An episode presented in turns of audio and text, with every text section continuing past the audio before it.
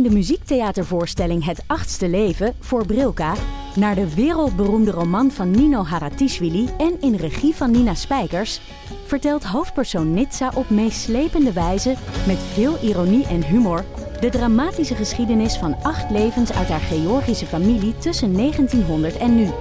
Een hartverscheurend en tegelijk troostrijk drama verteld vanuit het perspectief van vrouwen uit verschillende generaties, waarbij het publiek meegenomen wordt op een emotionele, visuele en muzikale reis door de twintigste eeuw.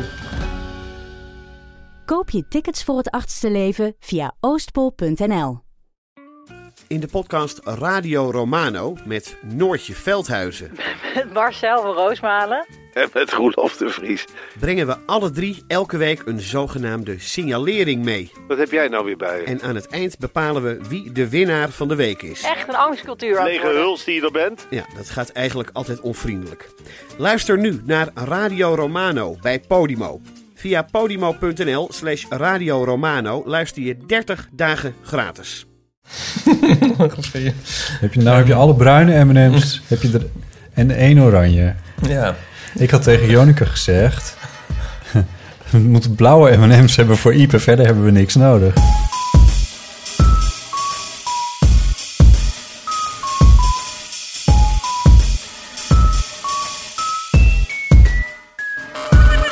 Welkom bij De Eeuw van de Amateur, aflevering vierenvijftig. Uh, we zijn op locatie. Uh, Ipe, je bent mee. Welkom. Een beetje gek om je welkom te heten. Een soort huisdier. Ja. Je bent mee. Nou, ik ben eigenlijk met jou mee, want we zijn samen bij Ionica Smeets. Hallo. Ionica, hoi. Wat leuk dat we, dat we bij jou mogen zijn. Ipe en jij maken al heel lang samen de fotostrip. Dus jullie kennen we kenden elkaar, elkaar daarvoor zelfs al. Daarvoor, daarvoor was ik eigenlijk ook tamelijk obsessief fan uh, van de... Ipe. En Ipe en Willem was het toen nog. Oh ja. En toen dacht ik, ik moet zorgen dat ik iets met die gast ga doen. Voordat jij zo beroemd was, was jij al fan ja, van Ipe. Al lang, ja. Oh, oh, wow. Dus mensen, word fan van mij en dan word je daarna beroemd en succesvol. Automatisch uh, word je daarna. Ja. Um, En ik ben ook wel eens overdag te spreken hoor, maar ik heb gewoon een voltijdbaan en alles dat is... is ja, het ik, is gewoon zo druk. Ja, ik heb jou, uh, ik denk dat het twee jaar geleden is of zo, heb ik een keer geïnterviewd voor de radio. En oh ja. toen ben ik naar je, naar je werkplek gekomen. Ik weet niet of je je dat herinnert, er gebeurde nog iets bijzonders. Ik stond in de lift naar, uh, naar jouw etage. Ik weet niet meer, ik weet niet eens meer waar of hoe hoog dat was. Maar, en bij mij in de lift stond iemand... Want dit is allemaal... Uh, pff, ja, welke faculteit hebben we het over eigenlijk? De beta-faculteit en dan ja. het biologie-instituut. Ja, precies. Dus jij stond in die lift vol plantjes, toch? Vol plantjes, ja. ja uh, tomatenplantjes om precies te zijn. En ik herkende ze als tomatenplantjes. Het waren, hele, het waren plantjes van uh, tien, twintig centimeter hoog. En dat zei ik tegen uh, die jonge dame die ze... Ik zei, hé, hey, tomatenplantjes. Ja, zei ze, wil je er eentje hebben? Je was niet bij de Albert Heijn en, en, en met een paar moestuintjes. Maar die heb je wel... Want het, die heb, heb ik meegenomen, ja. Uh, en die heb ik op mijn... Uh, eerst meegenomen nee, bij jou naar binnen. En zo wat onder je bureau. Ja, dat had je als plantje. Ja, dat is wel. Ja, maar, ik vond het heel raar, maar, zijn maar ook er leuk. Tomaten van gekomen? Ja, er zijn tomaten van gekomen, maar dat waren niet hele beste. Nou, want dat, dat wil ik net zeggen. Want in het gebouw zitten dus allemaal mensen die aan plantenstudies doen. En die dus allemaal freaky experimenten doen met tomatenplantjes. Ja, ik heb er dus ook over nagedacht van... zou ik de tomaat die dit eventueel oplevert... zou ik die ook gaan eten? Want... wie weet wat voor tomatenplant dit eigenlijk wel niet is. Ja, maar die geven ze dan niet aan je. Zo dat, ethisch zijn ze ook wel weer. Dat leek mij ook, maar ik had het ook niet gevraagd. Um, uiteindelijk door mijn schuld. Uh, ik had namelijk eventjes over het hoofd gezien... dat je zo'n plantje best wel veel water moet geven. En ook heel regelmatig. En liefde. En liefde. Um, en een van die dingen is niet zo goed gelukt. Dus de, het heeft tomaten opgeleverd... maar eigenlijk veel te laat in het jaar... En toen, ja, dus toen werd het een soort kleine harde dingen... die ik niet heel aantrekkelijk vond om op te eten. Goed, waarom vertel ik het allemaal? Oh ja, omdat ik, uh, omdat ik jou toen geïnterviewd heb. Ik weet eigenlijk niet eens meer waarover. Ja, blijkt altijd onze gasten al een keer geïnterviewd te hebben. Ja, ik zat ook te denken waarvoor het was, maar ik weet het ook niet meer. Het was voor de radio. Het was voor... Uh... Ja, het ging over wetenschapscommunicatie, dat weet ik nog wel. We zetten het in de show notes. Ik ga het uitzoeken en dan uh, komt het in de show notes. um, Even kijken, waar zullen we mee beginnen? Want we hebben, we hebben stiekem heel veel uh, eeuwofoonberichtjes gekregen... met ook vragen voor jou.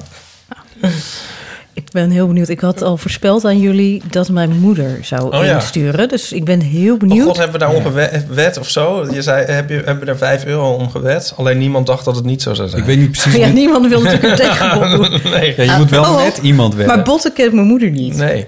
Nee, maar ik heb niet gezegd dat je moeder niet zou. Nee, okay, dat zeg ik. Nou, okay. Ja. Je, nee, je had er vijf euro op gezet. Ja. Maar ik weet niet van wie die vijf euro dan zouden moeten komen. Of... Wat zijn wij gierig hier bij de Eeuw van de Amateur. Nee, ja, dat, dat bedoel ik nog niet eens. Maar meer van je, moet met, je wet met iemand, anders dan heeft het niet zoveel zin.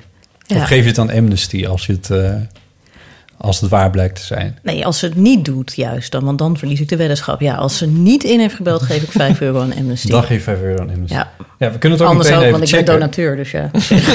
We kunnen het ook meteen even checken als je ja. het wil. Uh, dan moet ik eerst de tune eventjes uh, afspelen. Uh, anders, klopt, uh, anders klopt de hele structuur van de, van de, van de podcast niet meer. De tune. Ja. ja. De Eeuwfoon. nul zes negentien negentig achtenzestig eenenzeventig. Ja. Lekker vroeg in de uitzending hebben we gelijk het leukste gehad. Ik dacht altijd dat je dit achteraf erin monteerde, die tune. Ook, maar we, we, we spelen deze ook even live, want, uh, want dat is fijn. En ook de, de eeuwfoonberichtjes. En dan gaan we meteen even naar deze luisteren. Ja, dit is een vraag voor de podcast met Ionica Smeets. Dit is de moeder van Ionica. En Ionica die heeft hiermee vijf euro gewonnen. Oh. En die dan ook. Maar mijn vraag voor de podcast is dat ik graag wil weten wat haar mooiste jeugdherinnering is. Vooral omdat ik nu filmpjes digitaal heb. En ik van, hé, hey, hoe zou zij er nu tegenaan kijken? Nou, en de hartelijke groetjes aan Ipe. Doei. Wat gezellig. Maar ze heeft ook gewoon die tweet gelezen. Ja, ja, ze is natuurlijk helemaal... Ja, ze leest altijd alles. Volgens mij volgt ze jou ook heel fanatiek. Ja, ze lijkt wel eens dingen en zo, ja. Nou, ze reageert niet op je site. Nou, oh... Op fotostips punt n l. Ja. Niet dat ik weet. Niet onder de eigen naam, volgens mij. Hm. Of ja, maar misschien is zij kapitein half stok of zo. Of, ja, ze is niet Gaysburg. Of Gaysburg, maar dat weten we nu. Hoe die eruit ziet. Maar nee, dus ik weet het niet. Uh, of ze reageert. Nou, wie weet.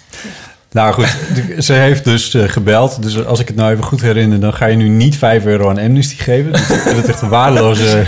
Ik denk dat nu toch wel een van ons... Ik denk dat Dag en Nacht Media dan nu vijf euro... He, Tim de Gier, ja. He, trek je portemonnee... Ja. Doneren ze vijf euro aan Amnesty. Ik bedoel, dat kan er wel af. Ja, maar dit, valt allemaal weer als een, dit zit allemaal weer als een Zwitsers uurwerk in elkaar... want uh, dit, dit uh, stelt me in staat om jou wat verder te introduceren... maar dan meteen te beginnen bij je jeugd. Want dat is waar je moeder eigenlijk naar vroeg natuurlijk. Ja, nou... Um, Iets met, ze, ze was ja. bezig met het digitaliseren van de filmpjes van vroeger? Ja, dus ja. mijn uh, vader had nog allemaal oude filmpjes. En die hebben ze net uh, laten digitaliseren. En mijn moeder heeft dus net de afgelopen dagen... of de afgelopen dag eigenlijk volgens mij echt al die oude filmpjes zitten kijken. Ah, ja. En uh, ik wil ze ook heel graag zien. Ja. En ik, um, ik denk dat... Het gekke is, ik weet niet of jullie dat ook hebben... maar dat eigenlijk je leukste herinnering... dat zijn vaak van die...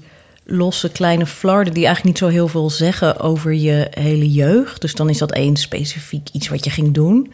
Terwijl als ik helemaal terugkijk op wat nou echt heel leuk was aan mijn jeugd... is het het gevoel dat, uh, dat je altijd veilig was. Dus hmm. van die kleine dingen zat het in dat als ik uit school kwam... zat mijn moeder altijd klaar met een kopje thee en wat lekkers. Maar ook vooral om te luisteren. Ik wilde altijd heel veel vertellen. En dat, er, en dat je later van een luxe dat is. Dat gewoon als jij thuis komt, ik was enig kind... dat er dan iemand gewoon aan tafel zit... en die dat dan al die verhalen gewoon aanhoort ja. en meedenkt. En nou, dat je een appeltje geraspt kreeg als je ziek was. Ja. Um, dat mis ik echt heel erg. Dat als je nu ziek bent, dat is gewoon dat echt geen zo... Geen appeltjes gerapst, gerapst weer worden. Nee, sterker nog, dan komen je eigen kinderen eisen... dat je voor hun een appeltje ja. raspt. Dat, uh...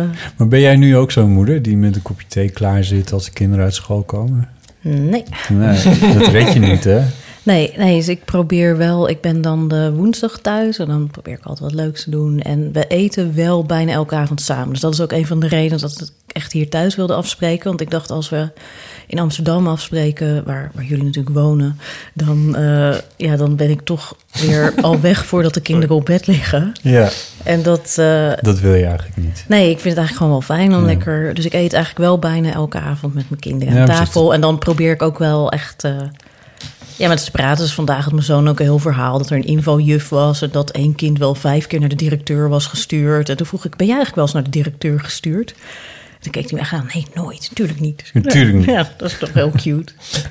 Maar ik vind het grappig wat je zegt van die herinneringen. Dat, um, ik ben dan wel benieuwd naar die filmpjes. Waar, mijn ouders die filmden niet, maar die fotografeerden wel veel en, en maakten veel dia's. uh, mijn vader dan. Uh, maar dan is het vaak van bijzondere situaties of zo. En uh, dat is eigenlijk wel gek. En uh, juist dat die dag, dagelijkse dingen die... Uh, zie je dan niet zo erg terug, hè? Die filmpjes, nee. nee maar ik weet niet bij of ons thuis zo... werd ook gefilmd. Er werd ook weer gefotografeerd trouwens, maar ook gefilmd. En in die filmpjes, dat is inderdaad ook altijd op zondag gefilmd... of met feestdagen. Iets met de verjaardagen en kerst. Ja, of, ja, en vakanties maakten we natuurlijk veel foto's. Ja, ik denk bij ons werd er wel veel gefilmd. Volgens mij hebben we ook wel veel dingen gewoon van... Ionica die op een stoel een verhaal vertelt. Ja, dat ik zou dat, dat er wel tussen Dat is wel heel tof als dat zo ja. is. Ja. Marines die heeft uh, van uh, Benadir... Die heeft zo'n heel gave clip gemaakt bij uh, dat liedje Let It Snow... en dan met allemaal sneeuwfilmpjes. Dat vond ik, ook, dat vond ik wel heel mooi. Dat, maar van dat, hem vroeger bedoel je? Ja, ja. van zijn ja, uh, gezin, zeg maar. zeventig, hè? Ja, ja, dat ziet er zo waanzinnig uit. Maar dat is natuurlijk ook bijzonder... Van dat, je, dat het dan gesneeuwd heeft, dat er gefilmd wordt. Ja. Maar dat is wel een soort nog een soort... Ja, heel herkenbaar, zeg maar, voor als je die leeftijd hebt in ieder geval. Ik probeer zelf wel bij mijn kinderen ook expres de andere dingen te doen. Dus we hebben van allebei, toen ze geboren waren, van het eerste jaar driehonderdvijfenzestig foto's. En dat was dan altijd de foto van de dag. Dus dat kan ook gewoon een zijn van oh, een huilend kind helemaal onder het snot. Want ja, ja dat ja, is soms gewoon dus, ja, wel... Dat is tof. Ja, ja. En ik ja. doe ook elk jaar, maak ik een filmpje voor de familie... Met, uh, van een kwartiertje met dan de leukste dingen van het jaar. En een van de hoogtepunten is ook altijd dat ik een stukje monteer... met al het gedrein en geschreeuw. Oh, wow. En dat ik dan ook altijd het muziekje kies. Dus afgelopen jaar had ik Kind van de Duivel eronder... En het jaar daarvoor had ik Huilend naar de Club van Aafke Romein. Oh, wat goed. Ja, ja. Dat was heel beurt. Het is maar een half minuutje of zo. Maar dat je denkt, oh, ja, dat zat er wel dat, in dat, dat jaar. Dat gebeurde ook. Ja, je kunt dit op YouTube. Nee, nee, nee, nee. Oh nee, wat tof. Ja, ja, oh, eigenlijk zijn de dingen die niet op YouTube komen... die zijn eigenlijk veel gaver. Ja, nou, tenminste weet ik niet. Maar dit klinkt wel heel goed, ja. Ik moet denken aan... Mijn vader fotografeerde vroeger altijd bloemen op vakantie. Maakte die dan dia's van. En dan moet je dan... Zo, in mijn herinnering, het zal wel meegevallen hebben... maar stonden we wel heel lang te wachten... terwijl mijn vader op een of andere berg... pas een Gentiaantje aan het fotograferen was. En die is hij nu allemaal aan het weggooien. De foto's? Ja, maar specifiek... Hij was dan zo zijn dia's om aan het uitzoeken... van wat hij moet houden en niet... want het zijn duizenden dingen... en hij heeft zoiets van... dat kan ik jullie niet aandoen... dat jullie dat moeten uitzoeken... En uh, dus hij was mee aan het schriften. En toen was hij al die, die bloemen eruit aan het gooien. Toen dacht ik, want dat zijn al die... Wij, wij eindeloos eerst eindeloos zitten wachten op al die bloemen. Nu zijn ze er. En nou worden ze weggegooid. Ah. Geeft, heeft er ook nog een reden voor aangegeven? Dat, ik bedoel, afge... Ja, die bloemen ja. ook met die bloemen. Oh, Oké, okay, ja. ja. Nee, dat is echt zo komisch. Maar ik vind ook met... Uh, dat je soms bewust foto's maakt... waarvan je denkt, daar heb je later wat aan. Maar dat dat ook wat... akelig kan zijn. Dus dat je bijvoorbeeld denkt... laat ik nu nog even een goede foto van opa maken... Uh, ja. die er, nu die er nog is. Ja. Maar dat dat dan ook wat ongemakkelijk is. We hadden dat heel erg handig. Had nog een opa en oma. En dan uh, inmiddels is ook al niet meer inderdaad. Maar dat we dan echt bewust daar een beetje leuke foto's... met de ja. kinderen van wilden. Ja. ja. Dus het is misschien ook wel goed om gewoon foto's te maken... waarvan je op het moment denkt, dit is heel belangrijk. En dan dertig jaar later, ach, flikker ook maar weg. Ja... Ja, ja, ja, maar dat zijn die bloemen dan niet, toch? Dan denkt, dacht hij niet van, dat is belangrijk later. Nee, maar hij dacht gewoon, op dat moment vond hij dat leuk ja, ja, en belangrijk. Ja, en dan ja. later beseft hij van niet. Ja, nee, dat is waar. Ja, hij heeft er wel heel lang... Heeft, wel jarenlang heb je, hebben we in die bergpassen gehangen. Waarom zit hij zo niet op Wikimedia als... Uh... Ja, het is mijn vader. Mijn vader is het, hè? Oh, sorry. Waarom zit Nico zo niet op ja, nee, ja. dat is waar. Ja, ik moet eigenlijk gewoon ook allemaal gewoon afpakken van hem. Het zijn waarschijnlijk... Ja, want ik heb, nood, nu je dat zegt, voor onze laatste strip, Ionica... heb ik dus eindeloos allemaal foto's van... zitten zoeken naar gratis foto's van bloemen, nu je het zegt. Oh, mijn vader, twintig kilometer verder zit mijn vader... die allemaal in de prullenbak te gooien. Oké, okay, ja. Waste. Terwijl, terwijl ik daar al jaren eerst op gewacht heb. Ja. Ja. Dit komt mij toch eigenlijk wel rechtens toe. Iemand moet het maar eens even digitaliseren. En dan, ja, uh, ja, ja. Kijk maar hoe, ja. ja. Maar het is lastig hoor, om ook dingen af te pakken dan van hem. Dus begrijp je wat ik bedoel. Ik had toch moeilijk die zo'n slee dia's uit zijn handen pakken en zeggen... nee, dat uh, blijft hier of zo. Ik kan wel zeggen, voor je ze weggooit, geef ze aan ons. Ja. Ja, volgens mij heb ik ook zoiets gezegd, maar ik heb daarna nooit meer iets gezien. Nou, als je luistert. ja, ja. Ze luisteren toch altijd? Nou, niet meer zo volgens mij. Ja, dat ligt een beetje aan in hoeverre ik het onder hun aandacht breng. Oh. Ja. Hm. Dus ik doe dat eigenlijk niet zo erg, want dan kan ik iets vrijer praten. Oh, over, oh ja. Over botten. ja. Maar die, wat, diezelfde Marinus, die zei ook over die um, jeugdfilmpjes van... Um, mensen zeggen altijd van, het is leuk voor later. Alleen heel vaak is het dan op een medium dat niet meer toegankelijk is. Dat is ook wel grappig. Ja.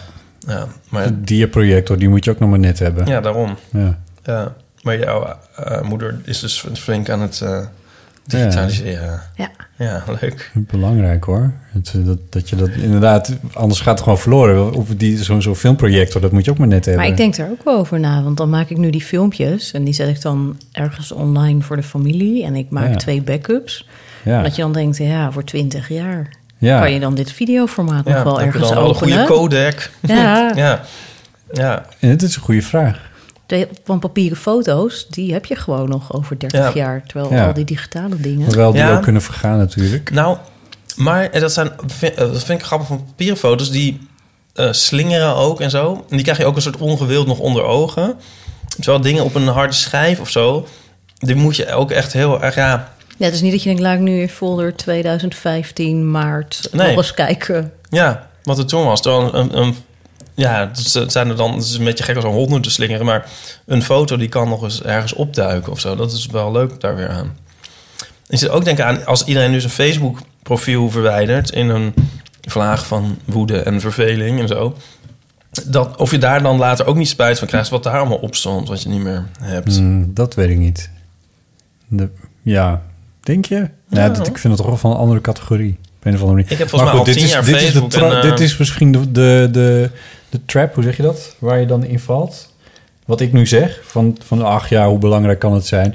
Want dat heb ik ook wel met... Dat heb ik met, met er ligt bij mij thuis ook een, een stapel oude... nog niet gedigitaliseerde foto's...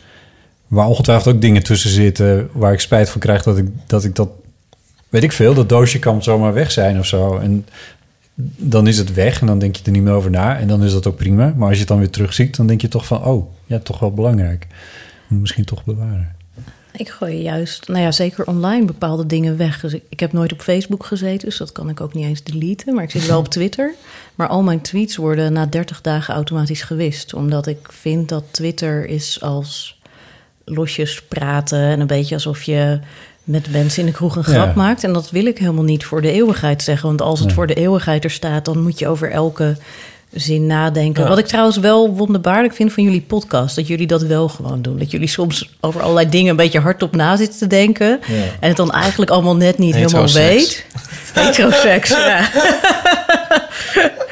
Ik heb dus even wat studies opgezocht, mensen. Hetero's zijn oh, net zo tevreden oh, over hun seksleven als homo's oh, gemiddeld. Is Dit is een wetenschappelijk feitje wat je ja. nu vertelt. Ja, nou, daar... het was niet echt een wetenschappelijke studie, oh. maar een grote enquête. Close enough. Ja, nee, hoor, maar... maar over. Nee, want dat is wel interessant. Nee, maar dat andere is ook interessant, wat je zegt, vind ik. Het is allemaal interessant. Nee. Het, uh, dat, dat na dertig dagen je, je tweets worden verwijderd, bedoel je? Ja, ik weet dat je dat doet. Ja, dat is heel tof. Maar, um, tenminste, of heel tof. Ja, nee, dat zit er wel al wat in. Nou, ja, ik vind het zelf... prettiger sinds ik het ben gaan doen. En het, uh... Maar het wordt waarschijnlijk toch alsnog wel ergens weer gearchiveerd, of niet? Ja, ik, we, ik ben daar toch ook wel... Ik weet niet of het optimistisch of somber is. Dus er zijn natuurlijk wel allemaal archiveringstools. Tegelijkertijd is er zoveel. Ja. Hoe ga je dat allemaal ooit terugvinden? Als ja. mensen echt willen, kunnen ze natuurlijk screenshots gaan ja. bewaren. Maar welke maloot gaat dat doen? Ja, dat... Ja. Ja. Maar als ik jou een keer iets zie tweeten... waarvan ik denk, oh, dit moet ik echt goed bewaren... dan kan ik er maar beter wel eventjes een screenshotje van maken. Ja, anders is die na een maand weg. weg. Ja. ja. En bedden heeft ook geen zin. Het enige jammer is wel dat ik inderdaad soms iets voorspel... en dat het dan een jaar later uitkomt. Dat ik denk, oh, die tweet had ik moeten bewaren. Ah, ja. Dat is de enige ja. keer dat ik er spijt ja. van heb. Heb je niet meer een blog of zo waar je... Nee. Hmm. Nee. Dat, daar, dat is wel een goed bewaardoosje. Ja, jouw, jouw columns van... De, of is dat nou niet waar wat ik zeg? Ik wil zeggen, jouw Volkskrant columns zijn nog niet gebundeld, of wel? Nee, alleen het eerste heel... korte stukje, want we zijn, ik zat net op te zoeken. We zijn in januari tweeduizend negen begonnen, dus het is bijna tien jaar. Oh. En wow. het uh, boek wat ik met Janine Daams maakte... Ik was altijd heel slecht ja. in wiskunde. En die columns heette toen nog de Wiskundemeisjes. Daarvan zijn toen dus een aantal in dat boek ook gekomen. Ja. Maar dat was dus tweeduizend elf. Ja. Dus alles daarna is nooit gebundeld. Nee. En is dat dus ook een, vanuit een dergelijke filosofie... of is dat gewoon niet van gekomen?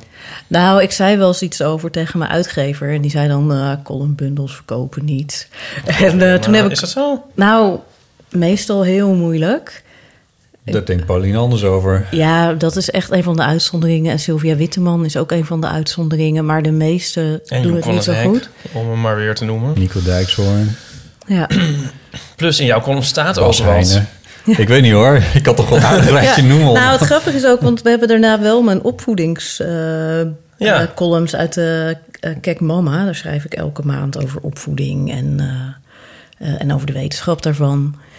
En die zijn toen wel op een gegeven moment gebundeld. En dat is mijn enige boek waarmee ik ooit in de bestseller zestig ben gekomen. Ah, kijk. Dus, uh, maar ik denk eigenlijk... Eat that, uitgever. Oh, nou, dus, uh, ik heb een heel leuke uitgever. Uitgever en Nieuwsite, fijnste okay. uitgever van okay. Nederland. Okay.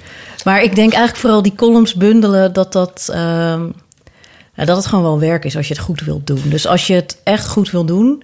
dan moet je ze eerst allemaal door. Dan moet er een soort ordening in. En omdat het over... getallen en wiskunde gaat... zou je dan ook ja. nog willen streven naar zekere volledigheid. En sommige zijn heel actueel... dus die kan je dan echt niet vijf jaar later nog in een bundel zetten. Nee. Zo moet je die weer gaan herschrijven. En dan moet ik ook ja. weer al dat rekenwerk doen. En misschien moeten we mijn column samen met onze fotostrips bundelen. Dat zou handig zijn. Hm. Die moeten we ook nog een keer bundelen. Die moeten we een keer bundelen. Hey. Ja, misschien zitten idee. Daar een soort uh, wel, wel leuke crossovers in of zo. Ja, we zaten wel eens te denken om teksten erbij ja. te maken. Maar dan dacht ik, ja, dan moeten we weer teksten dat schrijven. Dat is echt veel werk. ja, even voor ja. de volledigheid, New Scientist hebben we het nu over. Ja. Ja, ja daar maken we in een fotostrip voor. Hoe lang doen we dat dan al? Nou, minstens vijftig nummers. Dus dat is ook... Vijf jaar. Ja, ja er staan tien nummers per jaar. Ja, twaalf toch? Nee. Zijn het er maar tien? Ja. Oh.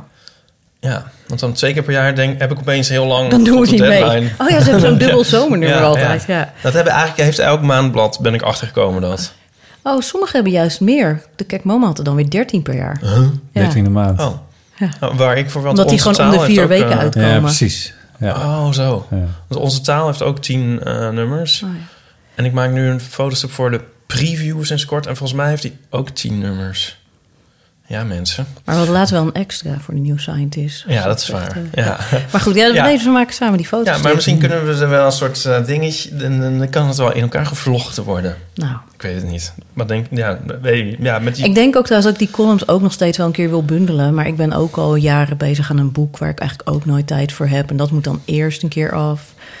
En dan die bundel. Maar jij bent ook wel een beetje perfectionistisch. Ik had al lang... Uh, dan geef je toch aan een stagiair die columns van... zoek het uit, lees dit eens door. Wat zit er wat tussen? Kan dat niet zo? Nee. Nee. Oh. Hoe, hoe lang werk je aan uh, zo'n Volkskrant column bijvoorbeeld? Ligt er heel erg aan uh, hoeveel rekenwerk er weggemoffeld moet worden. Meestal is het... alles bij elkaar een uur of vier of vijf. Hmm. En soms zit er echt een dag rekenen achter. Maar dan okay. moet ik ook alles... Uh, dat, dat wil je dan niet dat de lezer dat ziet. Uh, ook of dat je heel erg zit na te denken. Dus, uh, dus de column met Ionica zag een getal. Ja. En ik mag in principe alles doen zolang er een getal in zat. Dus dat is echt fantastisch. Uh, uh, Sylvia Witteman heeft, uh, Sylvia, of Witteman heeft iets gelezen... wat nog relaxter is, dan hoef je gewoon alleen maar wat te lezen. um, dat is ook, ja, oh nee, nou ik wou zeggen, het is ook beperkter op een bepaalde manier misschien. Of valt het wel mee? Nou, ze kan alles lezen. Dus uh, ze kan, uh, ze had laatst zo'n prinsessenmagazine uh, ja. gelezen. Voor, voor peuters of zo. Nee, maar um, nee, het is dus... Ik, ik doe ook dus sinds ik weer aan de universiteit werk... minder echt van het heel heftige rekenwerk. Omdat ik gewoon niet een tijd heb... Dan zat ik soms gewoon anderhalve dag iets uit te zoeken en lekker te klussen. Uh, en dat is nu ietsje minder. Dat is nu ook, vind ik, ik vind het ook interessanter om iets meer opinie te schrijven. Om iets meer te zeggen over waar ik echt iets van vind. Uh, ja. Waarvan ik denk, dit zou echt anders moeten. En het is belangrijk dat mensen hier een keer over nadenken. Ja. En ik vind ook... Um, heel leuk om met de vorm te spelen. Dus dat, ik vind dat eigenlijk heel weinig columnisten dat doen. Je hebt vijfhonderd woorden en daarbinnen mag je eigenlijk doen wat je wil. En dat mensen dan toch vaak heel klassiek met een anekdote beginnen, dan ergens naartoe gaan en dan komen ze aan het eind weer terug op die anekdote. Ja, dat je denkt, oh. weet je, als ik dat doe, dan heb ik echt, dan heb ik gewoon een slechte week. Dan denk ik, nou, dan doe ik dat, dan zit je altijd goed. Maar ik bedacht laatst bijvoorbeeld dat ik heel graag binnenkort een keer een column wil doen die begint met mijn spreekbeurt gaat over. En dan moet je ook eindigen met, zijn er nog vragen? Ja. En dat, daar kan ik me dan nu al heel erg op verheugen, ah, dat, dat ik dat heb bedacht. Ja, en, dat, ja. en dat je dan ook helemaal in zo'n spreekbeurtstijl. En ik had bijvoorbeeld vorig jaar, toen waren de basisschoolstakingen. Uh, dus toen schaakten de leraren in het basisonderwijs. En ik had toen allerlei getallen opgezocht ervoor. En dat was heel veel uh, waar je wat over kon zeggen. Maar ook dan moest je heel veel rekenwerk doen. En daar wordt die column altijd heel onleesbaar van. Terwijl je wilde eigenlijk een aantal belangrijke dingen maken. En toen heb ik er uh, huiswerkopgaven van gemaakt. Dus toen had ik als column had ik vijf rekenopgaven. Dat waren opgaven in de categorie... Um, Eén op de vijf uh, leraren heeft een burn-out. Je hebt een school met zestien docenten. Hoe groot is de kans dat geen van hen een burn-out heeft? dan, uh, dan stonden de antwoorden op de site. En dan had ik allemaal dit soort uh, opgaven. Ja, dat is tof. Dit tachtig procent. Is, uh... Oh, pas? Nee. Oh. Nee, oh, jij gaat echt nu rekenen. Nee, ik probeer een antwoord te geven. Nee, dus twintig procent kans... van de leraar heeft, heeft een burn-out. Dus is, oh nee, ja, je hebt, zit natuurlijk... Iedere leraar individueel, alle zestien, wat zijn nou, zestien? Ja, die moeten die hebben individueel tachtig procent. Ja, dus die moet je dan allemaal keer elkaar doen. Ja, precies. Dus, dat, dus, dus het wordt heel laag. Ja, ja, ja. Het wordt heel ja. belabberd. De oh, ja, kans dus is heel klein. Dan tachtig tot een... Tot en mag zestien. En dat is dan de kans dat ze het allemaal niet hebben. Ja, ja precies. Ja. Dus dat moest je doen. Oké. Okay, ja. ja. En, uh, ik heb geen idee. Ja. Nee, dus dan zie je inderdaad dat de kans eigenlijk heel klein is dat het dan goed gaat. Maar dan, en dan vereenvoudig je het nog, want eigenlijk zijn ze natuurlijk niet onafhankelijk van elkaar. Dus je mag ze alleen met elkaar vermenigvuldigen als het allemaal los staat van elkaar. Terwijl in de praktijk natuurlijk, als het ellende is en een collega ja, valt om... Ja, dan, dan val jij ook sneller groot. om, dat ja. iedereen werk aan het overnemen is. Ja, en toen bleek ook nog dat het percentage dat ik in de column gebruikt had... dat ging over al het onderwijspersoneel en onder de leraren zelf bleek het nog veel hoger. Oh dear. Ja. Oh ja. Dus dan, nou ja, dan krijg je dan uh, de ingezonden brieven weer op. Oké. Okay. ja. Uh, oh ja, nee, maar met die vormspelen vind ik tof, want uh, dat doet Ionica dus ook altijd met, uh, met onze strips. Nou, of altijd, maar vaak dat jij zegt van... Uh, kunnen we niet een keer één doen in de vorm van een raadsel? Of, of om, in een omgekeerde volgorde of zo? Of kunnen we de plaatjes niet, niet in willekeurige volgorde hadden we een keer? Oh ja, ja. En allemaal dat soort dingen die je, die je nooit doet. Ja. ja, dat vind ik heel, heel grappig. Maar dat is ook wel te gek dat jullie die ruimte ervoor krijgen om dat te doen. Dat is wel echt de, um, het fijne van rubrieken hebben. Dat als je ja. eenmalig iets maakt, dan moet je enorm ja. vaak heel lang onderhandelen over dat ene ideetje.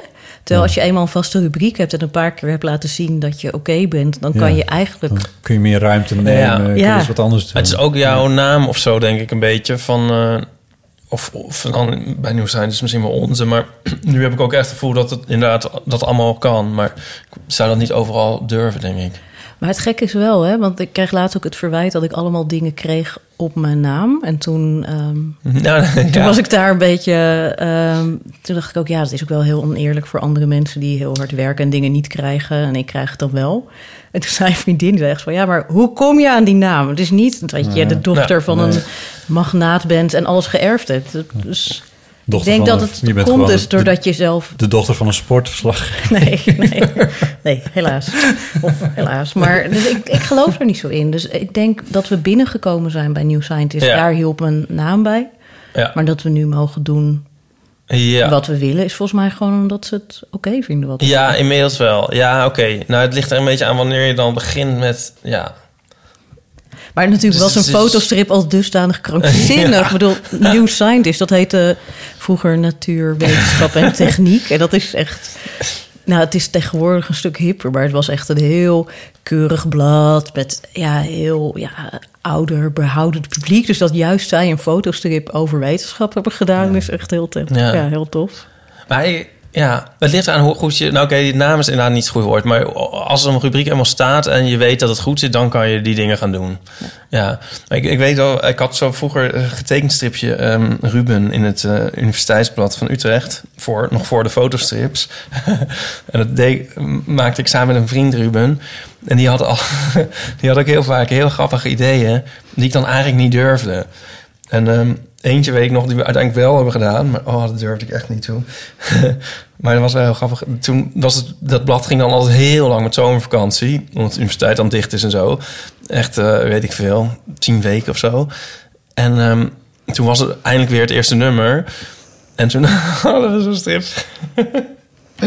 Alleen maar één groot leeg vak. En er stond dan, Ruben is op vakantie.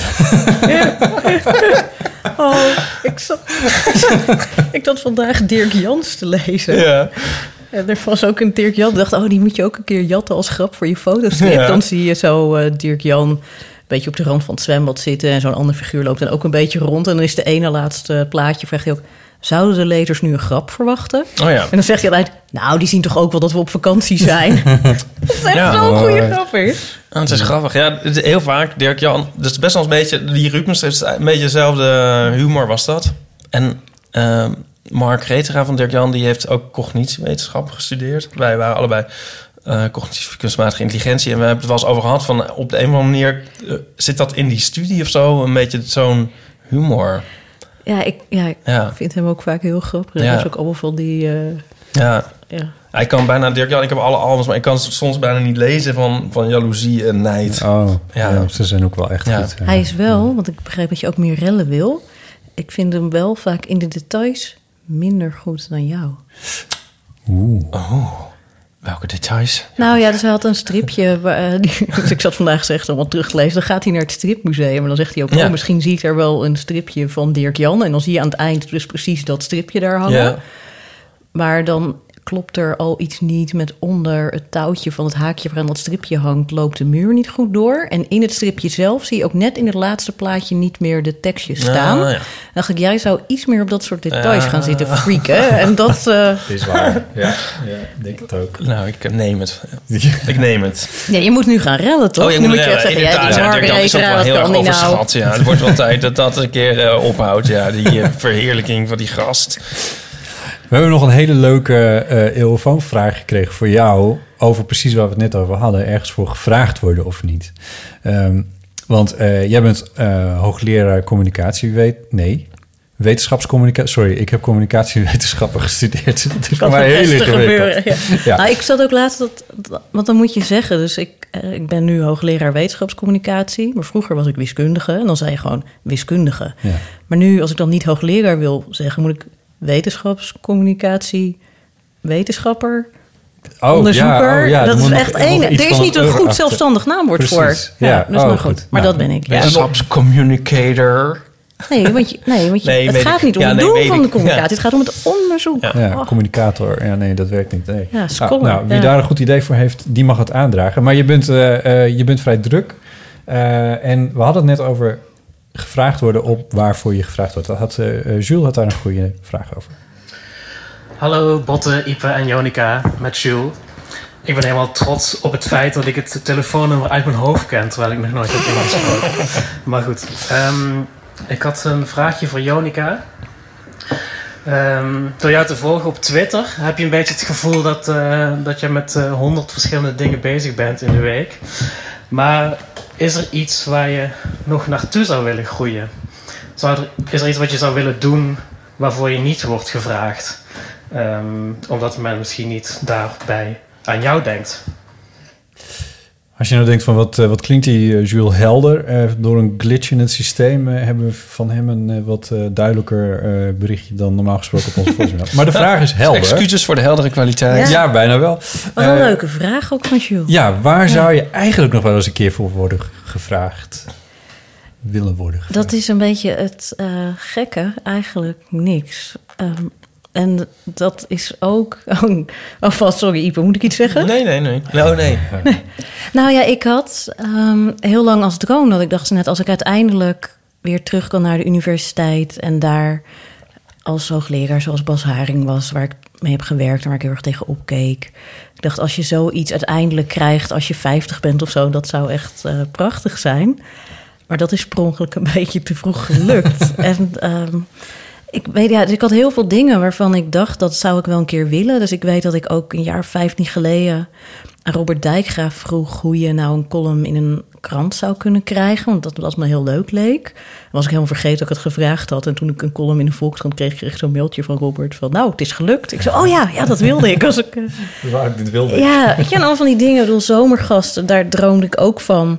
Ook gelukt. Maar ja, en ja, dan ook op het moment van dat je echt dacht, jezus, mij? Weet je, dat je echt zelf bij wil zeggen, joh, ik weet nog wel tien mensen die je ook kunt vragen. Dus ik, um, ik heb niet heel grote dingen. En ik word... Uh, ik zit even, echt even te denken van, is er nou iets waarvoor ik echt dacht waar... Ik heb soms wel eens dat ze me ergens niet voor vragen. Dat ik er dan een beetje van baal. Dat ik dan denk, oh nee, daar had ik niet eens tijd voor gehad. Dus dat is dan weer heel sneu. Ja. Uh, nee. Nee, dat is eigenlijk heel gek, hè? Astronaut. Nee. Nou, maar dat is, dat is eigenlijk heel gunstig. Want dat betekent dat je nu op een hele goede positie zit. Ja, maar het is ook eng om niks meer te hebben om naar te streven. Dus ik, nou, ik had het hier toevallig over tijdens mijn uh, resultaat- en ontwikkelingsgesprek met de wetenschappelijk directeur. Dat ik zei van ja, ik weet niet wat. Een soort functioneringsgesprek, maar ja, voor wetenschappers. Ja, ja precies. Okay. Met extra veel formulieren. Ja. En, uh, maar het is heel grappig, want je bent natuurlijk eigenlijk gewoon de hele tijd je eigen werk aan het doen. Niemand weet precies wat je doet. En dan moet je eens per jaar met dan degene boven je in de chirurgie praten die ook geen flauw idee heeft wat je doet en dan een beetje bemoedigend meekijkt. Maar toen zei ik dat van ja, wat. Weet je, wat moet ik nu doen? Ik heb wel allemaal dingen die ik graag zou willen in mijn onderzoek en in mijn groep. En allemaal kleine dingen die ik wel wil, maar niet meer een soort doel. En zei hij, misschien moet je als doel stellen om de gelukkigste hoogleraar van Nederland te worden. Oh, mooi. En uh, dacht ik, ja, misschien is dat gewoon wel het doel. Dat je gewoon dit lekker doet tot je zevenenzestigste of wat het ook tegen die tijd is. En daar gewoon echt heel gelukkig in bent. Ja. Eén ding verbaast me een beetje over dat je zegt van, maar ja, niemand maakt zich druk over wat je eigenlijk doet, terwijl ik voortdurend hoor dat mensen in de wetenschap heel veel moeten publiceren en dat er een enorme druk op zit, ook om, om fondsen voor elkaar te krijgen voor je, voor je onderzoeksgroepen en dergelijke. Zit je daar niet mee dan? Ja, nou, ik heb natuurlijk wel een iets anders soort positie dan de meeste andere hoogleraren, omdat ik ook later van buiten ben ingekomen. Ja. En, uh, dat hangt niet was in een grote onderzoeksgroep onder jou. Nou ja, ik heb nu een eigen groep wel opgebouwd. Ah. En ze maken zich wel... Nou ja, ik heb eigenlijk ook wel vooral geluk dat ik onder een wetenschappelijk directeur zit die veel meer op de inhoud is dan dat soort dingen. Maar ik heb ook gewoon wel fondsen binnengehaald en hm. uh, mensen kunnen aanstellen. Dus de mensen die heel erg daarop zitten, die kunnen gewoon hun vinkjes ook zetten.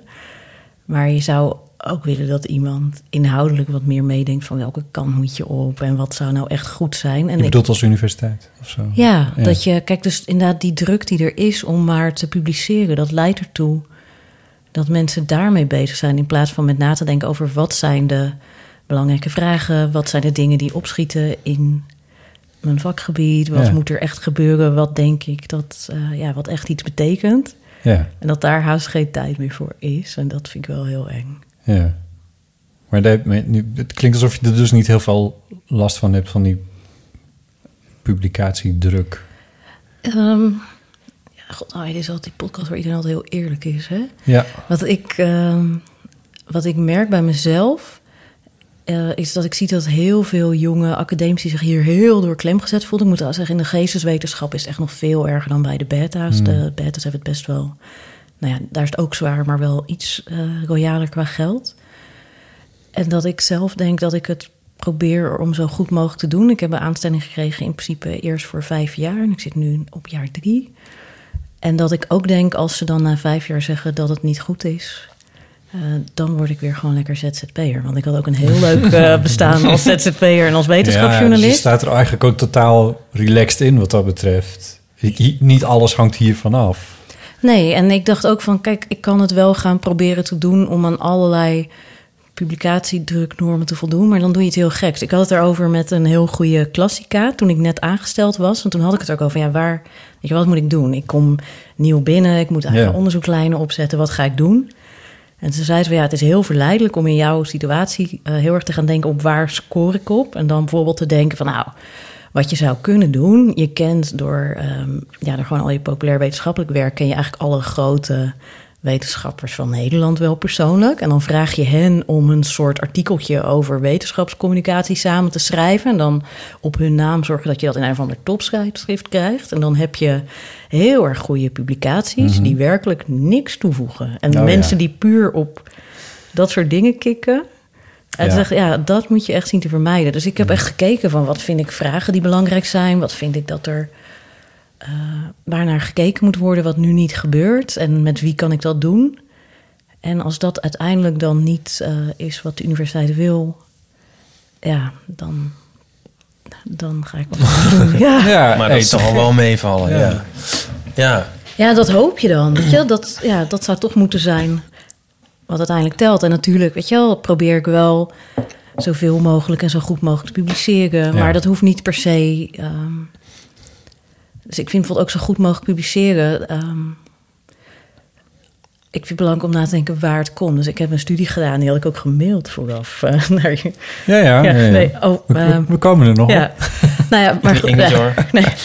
maar, uh, maar dat ging over overdrijving in de media. En dat is een studie naar hoe dat in Nederland gaat. En, ja, ho, uh, wacht. Niet alleen in de media, maar ook in de persberichten. Dit ging over... publicatie. Je had dus een, uh, met een paar collega's een, uh, een, een onderzoek gedaan naar de persberichten van uh, medische academische, hoe zeg je dat, medische academische universiteiten. Uh, de, de persberichten van, van medische academies en in hoeverre de uitkomsten van onderzoek nou eigenlijk kloppen met wat er in het persbericht staat en in hoeverre dat nou eigenlijk klopt met wat er uiteindelijk aan mediaberichten is gekomen. Ja, precies ja. dat. Ja, en uh, dat was een... Gelezen. Ja, wow. Dat was een uh, replicatie van een, uh, van een Britse studie. En toen dacht ik van, waar wil je nou dat dit komt? En het is natuurlijk altijd prestigieuzer om internationaal te publiceren.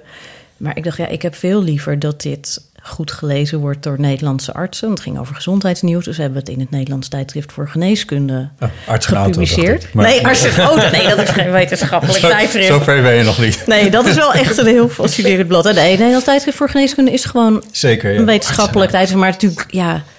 Uh, ik heb een paar dokters in mijn... Uh, Bestaan dat er nog? Even arts en auto, en auto. Ja. Ja, ja. Ja, ja, ja. Ja, ik heb, ik, met, ja. In de studententijd werd daar schamper over gesproken. Die, die betalen ook enorm ons, volgens mij. Ja, daar moet je... En dan moeten we elke maand in een Bentley... en dan grappen over ja. artsen maken. Ja. En ik ga dan wel een auto testen. Okay. Ja. Dat is wel goed. Maar goed, nee, maar ga door. Dus dit terzijde. Nee, dus ik vind het dan belangrijk qua publicatiedruk... om vooral na te denken van waar wil je het? En ik ja, schrijf dus ja. over wat er met wetenschapscommunicatie gebeurt. Maar dan wil je het niet bij andere mensen... die wetenschapscommunicatie of communicatiewetenschap nee, ja, doen krijgen. Ja, maar bij de mensen waar het over gaat. Dus ik heb ook net iets... Want in dit geval is het ook misschien wel relevant... nationale verschillen of zo, of niet? Ja, dus ik ben ook bezig om samen met die Britten... die dat eerder onderzoek hebben gedaan... om nu een gezamenlijk artikel te maken... over verschillen die we zagen tussen Nederland ja. en Engeland. En dat publiceren we dan wel internationaal. Ja, ja. En um, Botte heeft het rapport uh, gelezen. Um, ja. viel het mee? Hoe, viel het mee? Die nou, het viel me niet tegen. Het kwam wel ongeveer uit wat ik dacht dat eruit zou komen. Namelijk dat er af en toe wordt overdreven. Dat, uh, dat uh, verbaast me helemaal niks. Uh, er kwam ook uit dat persberichten zelf... en die worden dus opgesteld door uh, P R-afdelingen van universiteiten. Uh, en dat is het, het interessantste natuurlijk. En ook daar zaten een paar overdrijvingen in. Het was niet heel veel, maar toch wel een... Uh... Best wel wat. En wat vooral heel...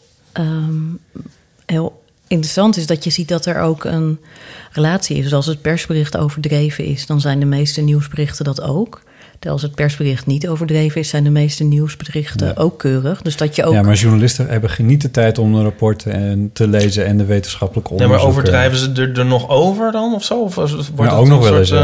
Ja, ja, gewoon een smeurige koppen. We hebben dat niet echt... Ge, uh, dus we hebben alleen puur gekeken, is het overdreven, ja of nee? En we hebben niet gekeken hoeveel stappen het was. Maar we hebben ook een ja. heel specifieke vorm van overdrijving. Dat is natuurlijk weer de wetenschap. Dat we ook allemaal dingen zagen die niet klopten. Ja. Maar dat die niet in ons strakke systeem geteld werden, want wij eigenlijk maar een paar heel specifieke... Dus we keken bijvoorbeeld naar eentje die er helemaal niet in zat. En in Engeland wel, was over dierproeven. Dus wat je wel ziet, wat er dan staat bijvoorbeeld... Uh, uh, stress tijdens zwangerschap, uh, heel slecht voor je kind. Maar dat is dan alleen maar muizenonderzoek onder heel ja. extreme omstandigheden. Dat ja. wordt dan vertaald naar mensen. Ja. Ja.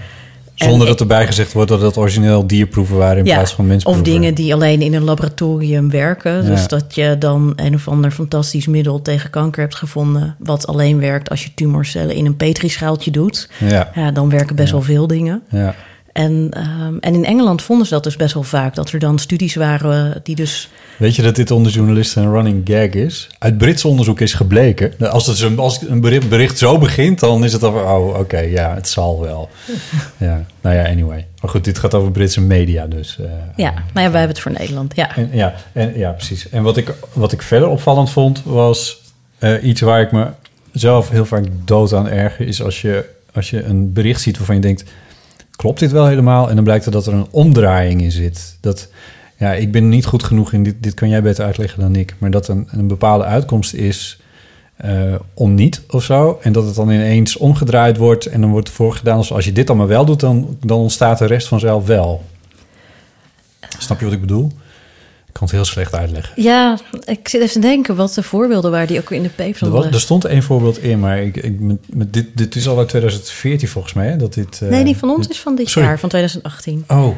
Okay. Maar ik zit even, want er zat ook eentje in, dat ging bijvoorbeeld ook, dan werd er gemeld over dat iets um, hielp tegen, een preventie hielp tegen sterfte door iets, terwijl ja. het... hielp dan uh, om bepaalde gevallen tegen te gaan, terwijl de sterfte bleef hetzelfde. Ja. En waar we vooral heel erg naar gekeken zijn, uh, verbanden. Dus als je uh, in een studie vind je heel vaak dat er een verband is tussen het een en het ander, maar je kan niet zeggen wat wat nee, of het causaal oorzaakt. Of is, ja. Of, ja. En dat wordt dan heel snel overdreven. Ja. En, ja. Nee, dat was het volgens mij. Dat is denk ik wat ik bedoel, of er een causaal verband is of dat er een correlatie is. Ja. En dat is best wel een essentieel verschil tussen. Uh, ja, tussen nou, en wat ik zelf heel aardig vond, dus er kwamen een aantal voorbeelden tegen, um, waarin de studie dan zei van, nou, er is een verband tussen mensen die Uh, dus er was bijvoorbeeld een verband tussen uh, um, minder kans hebben op Parkinson krijgen en ja. een creatief beroep hebben op latere ja, leeftijd.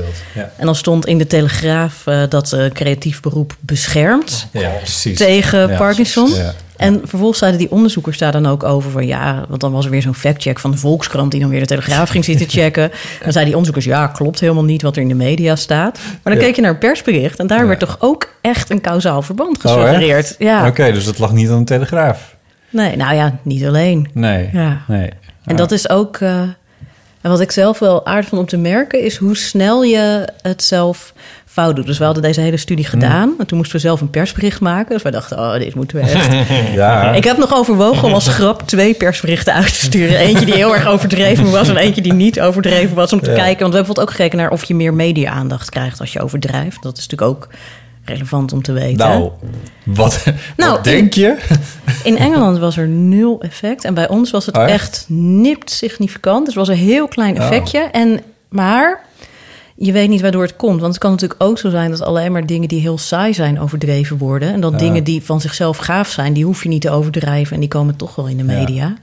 Dus dat is, en dat, dat merkten wij dus ook. Dat we bijvoorbeeld zagen van ja, als het persbericht netjes is, dan is het nieuwsbericht meestal ook netjes. Maar je hebt niet bewezen dat die journalist dat persbericht heeft gelezen. Dus je kan niet zeggen dat persbericht zorgt ervoor dat het uh, beter in de media komt. Want dat weet je niet. Nee. Dus nee. En echt elke keer als we daarover praten, dus ik durf ook te wedden als ik het terugluister, dat ik het ook nu per ongeluk een paar keer verkeerd zeg. Omdat gewoon als je erover praat, ja, gaat ja, dit zo snel mis. Strikt genomen weet je niet, maar ja, je mag er natuurlijk wel.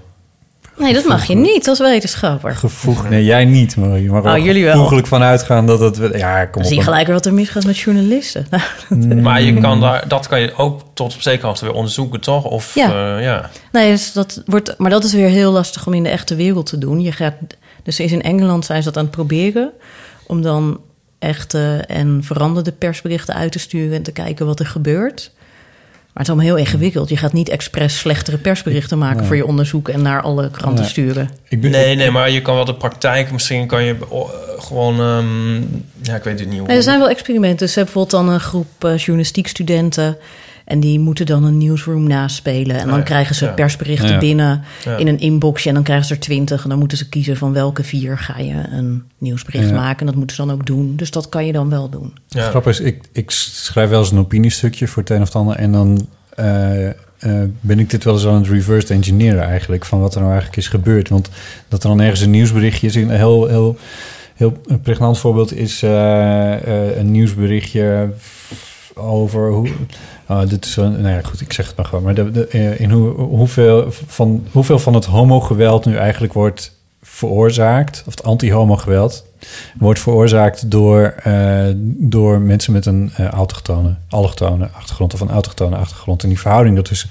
Nou, daar zijn al heel veel... Als je dat gaat googlen, dan kom je op heel veel nieuwsberichten terecht... die daar al iets over hebben gezegd. En dat is allemaal terug te voeren op één politieonderzoek... van een aantal jaren geleden... en één onderzoek wat onder Amsterdamse gevallen is gedaan... van t- onderhand tien jaar geleden... Uh, Maar ik heb, dat, ik heb die onderzoeken, ben ik toen, om, toen ik er zelf wat over ging schrijven... heb ik dat zelf even gelezen van, maar wat staat daar nou precies? En dan kom je er dus achter dat soms dingen echt best wel genuanceerd liggen. Uh, en dat sommige uitspraken, dat kun je gewoon niet hard maken. En dat waren dan nog niet eens overdrijvingen. Maar in dit geval, omdat het dan ook nog zo'n pregnant onderwerp is... Uh, is het dan best wel belangrijk dat je precies weet hoe het... Uh, hoe het, het kun je misschien wel herinneren, Ipe. Ja. We hebben vorig jaar hebben wij bij uh, Met het Oog op Morgen gezeten. Met, ja. Uh, met, was er nog ja, een, met, uh, met Taken. Na, ja, toen... Uh, dat was naar aanleiding van... de Ipe Bot en Taken. De, ja. De, de Schippers van Chameleon. De Chameleon, die... Uh, toen was dat naar aanleiding van de jongens in, uh, in Arnhem... die in elkaar geslagen waren... En uh, toen, heb ik, ik ja, toen was ik bezig met een documentaire... ook over dit onderwerp, over, over anti-homo-geweld. En toen heb ik voor de mic- studiomicrofoon daar ook uitgelegd... hoe complex dit eigenlijk wel is. Kun je dat herinneren? Nee. Maar dat ja, wel, is, nee, vaak... daarin, maar ik zit maar dat is echt wel gek, hè? Want ik, ik zit ook vaak uh, in dingen van het Centraal Bureau voor Statistiek. Ik zit ja. ook in hun uh, uh, communicatieadviesraad. Ah. En ik hou heel erg van hun data. Ja. Maar heel vaak heb je nou... Je zou gewoon denken, dit kan je er zo uithalen. Ja, vergeet het maar. En het is zo ingewikkeld. Want stel dat je dan een verhouding ziet... dan moet je die ook weer terug gaan rekenen... tot de verhouding in de samenleving. En wat ja. vind je dan precies tellen en wat niet. En het blijkt ja. allemaal zo warrige... Ja. randjes en niet geregistreerd uniform op een manier die je zou willen. Ja, en dan... ja, of onderzoeken die over verschillende jaren toch net anders zijn uitgevoerd... waardoor ze niet met elkaar ja. zijn te vergelijken. En je ziet dan ook waarschijnlijk uit één zo'n rapport... Dat, ik zie dat heel vaak, ook als ik dingen uitzoek... dat er dan overal staat dat zeventig procent dit is. En dan lees je het terug... En dan blijkt het ten eerste geen zeventig procent geweest zijn geweest... maar zevenenzestig procent of zo, wat iemand dan een keer afgerond heeft. heeft. En het blijkt inderdaad over... Uh, ja, inderdaad, uh, zwaar christelijke jongen in Stadskanaal... Uh, tussen de vijftien en tachtig. Uh, ja, dat, je, ja. dat je echt denkt, ja... En vooral de grootte van onderzoeksgroepen. Ja. Dat is soms ook, ook schokkend. Dat is trouwens ook iets wat we in die studie hebben meegenomen... maar niet hebben uh, gebruikt, hoe vaak dat genoemd werd. Dat vond ik ook iets. Als hoe je, groot je onderzoeksgroep is. Ja, dat... Ja. dat Als je een nieuwsbericht over iets tijd... En het staat zelden in persberichten. We hadden zelfs, dat was het bizarste... dat we een wetenschappelijke studie vonden waar het niet in stond. Oh, wauw. Je had er gewoon een ander resultaat door gezet... dat er gewoon nergens stond hoeveel proefpersonen het waren. Oh, gewoon wow. nergens. Ja, dat maar ja, wel ver. Er zijn natuurlijk ook best wel veel schandalen en dingen geweest... rond universiteiten en hogescholen. Toch op dat vlak. Oh ja, ik, ja het is allemaal... Ja, daar word je wel... Ik volg er best wel veel van. En dat je er af en toe wel somber van wordt. Dat allemaal ja. van die grotere zaad. Ik zat nu uh, eindelijk Thinking Fast and Slow van Kahneman te lezen. Heb jij dat niet ook gelezen? Nee. Oh, nou ja, ik dacht dat moet ik eindelijk ik een keer lezen. Ik heb dat niet herlezen. uh, Nou, dat is dus echt zo'n klassiek boek over... Of, klassiek, het is inmiddels een paar jaar oud. Maar over psychologie en over hoe je beslissingen neemt... en hoe je intuïtie je vaak uh, het fout heeft.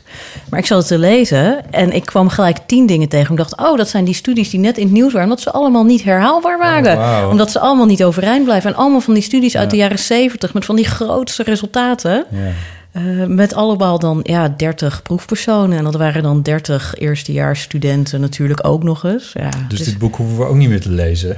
Nou, er is een soort review die laat zien per hoofdstuk hoe goed het is. En sommige okay. hoofdstukken krijgen een negen en sommige een twee. En wat het meest ironische is dat Kahneman zelf in de jaren zeventig heeft onderzocht... dat wetenschappers net zo slecht zijn in, uh, in onbevooroordeeld statistiekbedrijf als ieder ander. En dat hij dan desondanks zelf nog intrapt. Uh, hm. Hij heeft wel een Nobelprijs, dus hij kan wel wat. Maar het is wel, uh, het is wel ja, om somber wel... van te worden. Ja, als je het zit te lezen, dat ja. je dan denkt...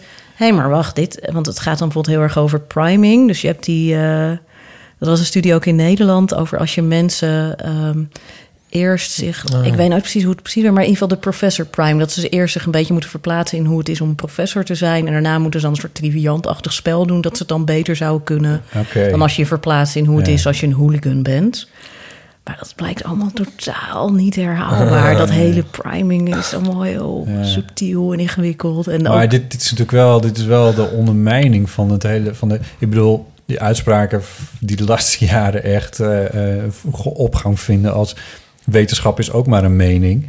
Waar ik altijd heel boos van word als iemand dat zegt. Dat, dat, dat wordt zo vaak over Twitter gesmeten. Dat is misschien wel de basis van jouw uh, leerstoel. Ja, nou, ik kijk vooral naar wat er misgaat in de communicatie erover. Je hebt inderdaad andere mensen heel erg met dat vertrouwen bezig zijn. En ik... Ja, ja en deel, dat is natuurlijk kijk, eigenlijk wat anders. En de pest is natuurlijk dat... Kijk, het ligt heel erg aan wat voor wetenschap je spreekt. Kijk, wiskunde, dat is geen mening. Natuurkunde ook ja. niet. Maar heel veel andere vakgebieden. Kijk, ja. zelfs in de wiskunde werk je van aannames en van hypotheses. En je definieert dingen op een bepaalde manier. Nou afvallen hier als beta? Nee, het hoort, nee, maar het hoort bij de wetenschap dat je bepaalde aannames doet. En ik vind het juist heel bewonderenswaardig van de sociale wetenschap op dit moment... dat die heel erg kijken naar... hoe ze het wel goed kunnen doen. En dat ze nadenken ja. van...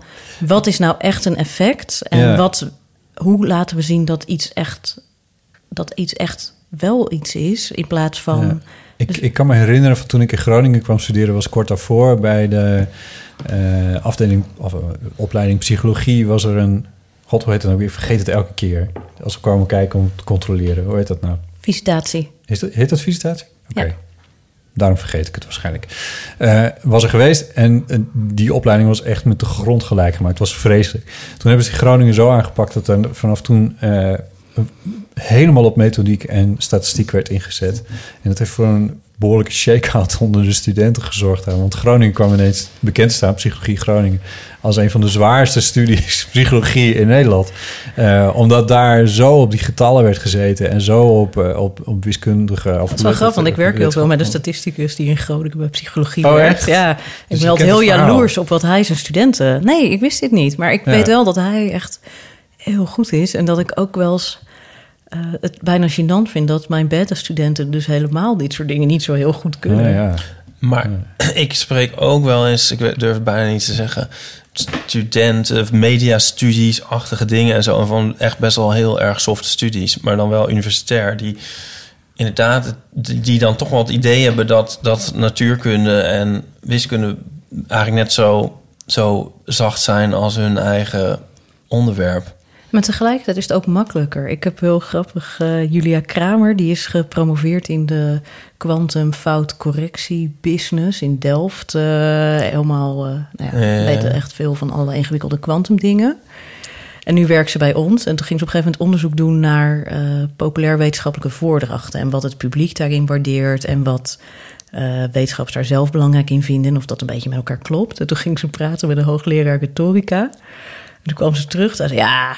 Echt, kwantum is zo makkelijk. Echt, dit is zo'n ellende. En kijk, wiskunde en natuurkunde zijn natuurlijk een stuk harder... maar je hebt ook alles lekker onder controle. Ik bedoel, ja. je zit lekker in je lab of gewoon achter je bureau met pen en papier. Je hebt alles helemaal helder gedefinieerd. Je hebt geen ja. rare uitzonderingen. Je hebt geen menselijk gedrag. Je hebt geen raar gedoe. Nee. Nee, maar goed, je kan dat alles is, testen dat, wat je wil. Ja, dat is dus het lekkere eraan. Ja, maar, ja, maar het is... Nou ja, goed, ik weet eigenlijk nog een keer mee wil zeggen. Dat, nou ja, je generaliseert uh, nou, dat zijn, het Nou, nee, over. maar dat jouw, zeg maar, dat wetenschap is ook maar een mening. Die, ik heb het, ik heb het niet zoveel in mijn bubbel, maar het komt wel eens voorbij. Maar dat krijg je dus ook van echt universitaire studenten. En dat vind ik ja. dan, dan, dan vind ja. ik het wel eens nou, triest. Dan denk ik ook weer terug aan hoe ik... Ik heb wel eens met ik, een universitair student gepraat die zei van... Uh, ja, misschien heeft deze steen ook wel bewustzijn. Nou goed, dat kan je ook wel zeggen. Het is anekdotisch ja, bewijsmateriaal. Ja, ja, maar ja. maar, ja. maar ja, toen ik in Groningen kwam studeren... Ja. toen had ik er al een hbo op zitten. Net als veel studiegenoten daar uh, toen de tijd... Uh, mijn, uh, in, in dezelfde leergang ook uh, hadden. En er waren een aantal daar die... Uh, van, van mijn collega's studenten, ja, graag nog een kopje thee. Uh, die, uh, die zeiden, ja, de universiteit... dat stelde nou ook helemaal voor. Terwijl ik kwam daar en ik vond het fantastisch. Fantastisch. En die ging allemaal extra vakken doen. En, en bij psychologie een vak. En bij, bij uh, uh, filosofie heb ik een vakken gevolgd. En ik dacht, dit is één... En het klinkt heel romantisch en, en heel, heel idealistisch. Maar ik zag het echt als een enorme... Maar, zo'n samenballing van, van iets waar, enorm, waar ik enorm mijn voordeel mee kon doen en waar ik, waar ik kennis uit kon halen. En ik heb me daar helemaal op gestort. En ik vond het fantastisch. Dus ik, ik heb, het is volgens mij ook maar net hoe je daar als student in staat. Ik probeer dat ook heel erg aan studenten mee te geven. Dat, dus ik heb, we hebben een masterspecialisatie. Dus dan zijn mensen al heel ver in hun studie en dan komen ze nog een laatste jaar bij wetenschapscommunicatie doen voordat hmm. ze afstuderen. En dan zijn er ook studenten bijvoorbeeld die dan na afloop klagen, ja, ik vond het niet uitdagend genoeg. Dan denk ik, ja, weet je, we geven alle opdrachten zo dat als je niet uh, geniaal bent, maar wel je best doet, dan kan je een zes halen. En als je niet je best doet en geniaal bent, kan je ook een zes halen. Maar als je geniaal bent en je best doet, dan kan je een tien halen. Maar ja, ja dan moet je wel ja. iets gaan doen. Ja. En als jij dan een beetje achterover leunt en er niks van maakt, uh, nee. het zijn er wel trouwens maar weinig. De meeste van onze studenten ja. hebben er inderdaad ook zin in en doen extra vakken en gewoon, ja. is ook echt zo ja, zonde als je dat niet doet. Nee, ik vond dat, ik vond dat, want ik heb dus en op H B O gezeten en op, uh, op W O. En ik vond W O vond ik echt, wat dat betreft, vele malen interessanter. En ik heb echt spijt dat ik niet, uh, nou ja, voor zover dat er dan überhaupt ooit in had gezeten, maar misschien wel uh, naar de HAVO toch V W O had gedaan en dan meteen naar de universiteit was gegaan. En daar meer jaren had door kunnen brengen dan ik nu heb gedaan. Dat, dat had je het misschien niet zo gewaardeerd. Nee, dat is misschien ook weer zo. Daarom, je moet dat soort dingen ook eigenlijk niet. Maar ik had meer jaren aan een universiteit willen doorbrengen. Dat is in ieder geval... Wat ik heb wel heel wat jaren aan de universiteit doorgepakt. Ja, daar was ik al bang voor. Hoeveel uh, jaren waren dat er? Ik weet niet of die allemaal even doelmatig besteed zijn geweest. je, was, je was niet de tiendejaars die te paard naar de universiteit mocht ah, komen. Dat zo'n beetje. Okay. Mooi was dit, hè? Ja. Hey, we hebben nog een flink uh, aantal berichten, waaronder over uh, namen. Want daar gaan we het zo meteen zeker oh. ook nog over oh, God. Maar deze gaan we eerst eventjes doen. Hey Botte, Ipe en Ionica. Dit is Ionica. Ik had een vraagje voor jullie. Ik hou heel erg van zelfreferentie. En dan vroeg ik me af, uh, houden jullie daar eigenlijk ook een beetje van? Nou, fijne avond. Dag! Ik moest daar heel hard lachen toen ik deze hoorde. Wat grappig is, ja, die stem ken ik. Is het, ik weet dat Botte Jellema dit heel leuk vindt, dit soort dingen. Ja, ja, dat is wel waar. En Ipe had ik ook wel op gehoopt dat hij het grappig zou vinden. Ik vind het ook gewoon, ik ben onvoorbereid, dus ik heb zo gauw helemaal geen geestige, geestige reply. Oh, normaal. Dat, oh ja, ja. Nee, nou, dat was ook eigenlijk in een de beetje volgende uitzending. Ja. Ja. Uh, zullen we het over namen hebben? Kan, nee, nee, wacht even. Oh. Uh, nee, je, je moet heel even blijven ja, zitten oh. nog. Uh, want uh, er kwamen, uh, even kijken hoor, er zijn een paar ook postberichtjes. Eentje uh, van Diederik, die je in de trailer nog even aanhaalde. Kun je dat herinneren? Ja. Uh, jij was namelijk naar een feestje geweest waar, ja. waar Diederik, waar je over ja. zei dat er niks aan was. Dat toen zei je, nee, dat mag ik niet zeggen, want dan zal Diederik het wel weer stom vinden. Ik vond het heel leuk, het feestje. Dat vroeg hij. Oh. Vind je het feestje wel echt leuk? Want je reactie deed anders vermoeden. Uh, blij dat... Wat staat er? Blij dat je mij weer met de haren bijsleept. Ja. Daarom zei ik dat, denk ik dan. Ik heb die trailer niet teruggeluisterd. Je hebt de trailer niet teruggeluisterd? Nee, nou. Ik weet niet wat ik daar weer in beweerde. Ja, zoiets. Het uh, feestje was erg leuk, ja. Het feestje was ik kwam nog steeds is, met de gevolgen ervan. Is Burning heet het feestje. Zoals je wel ziet.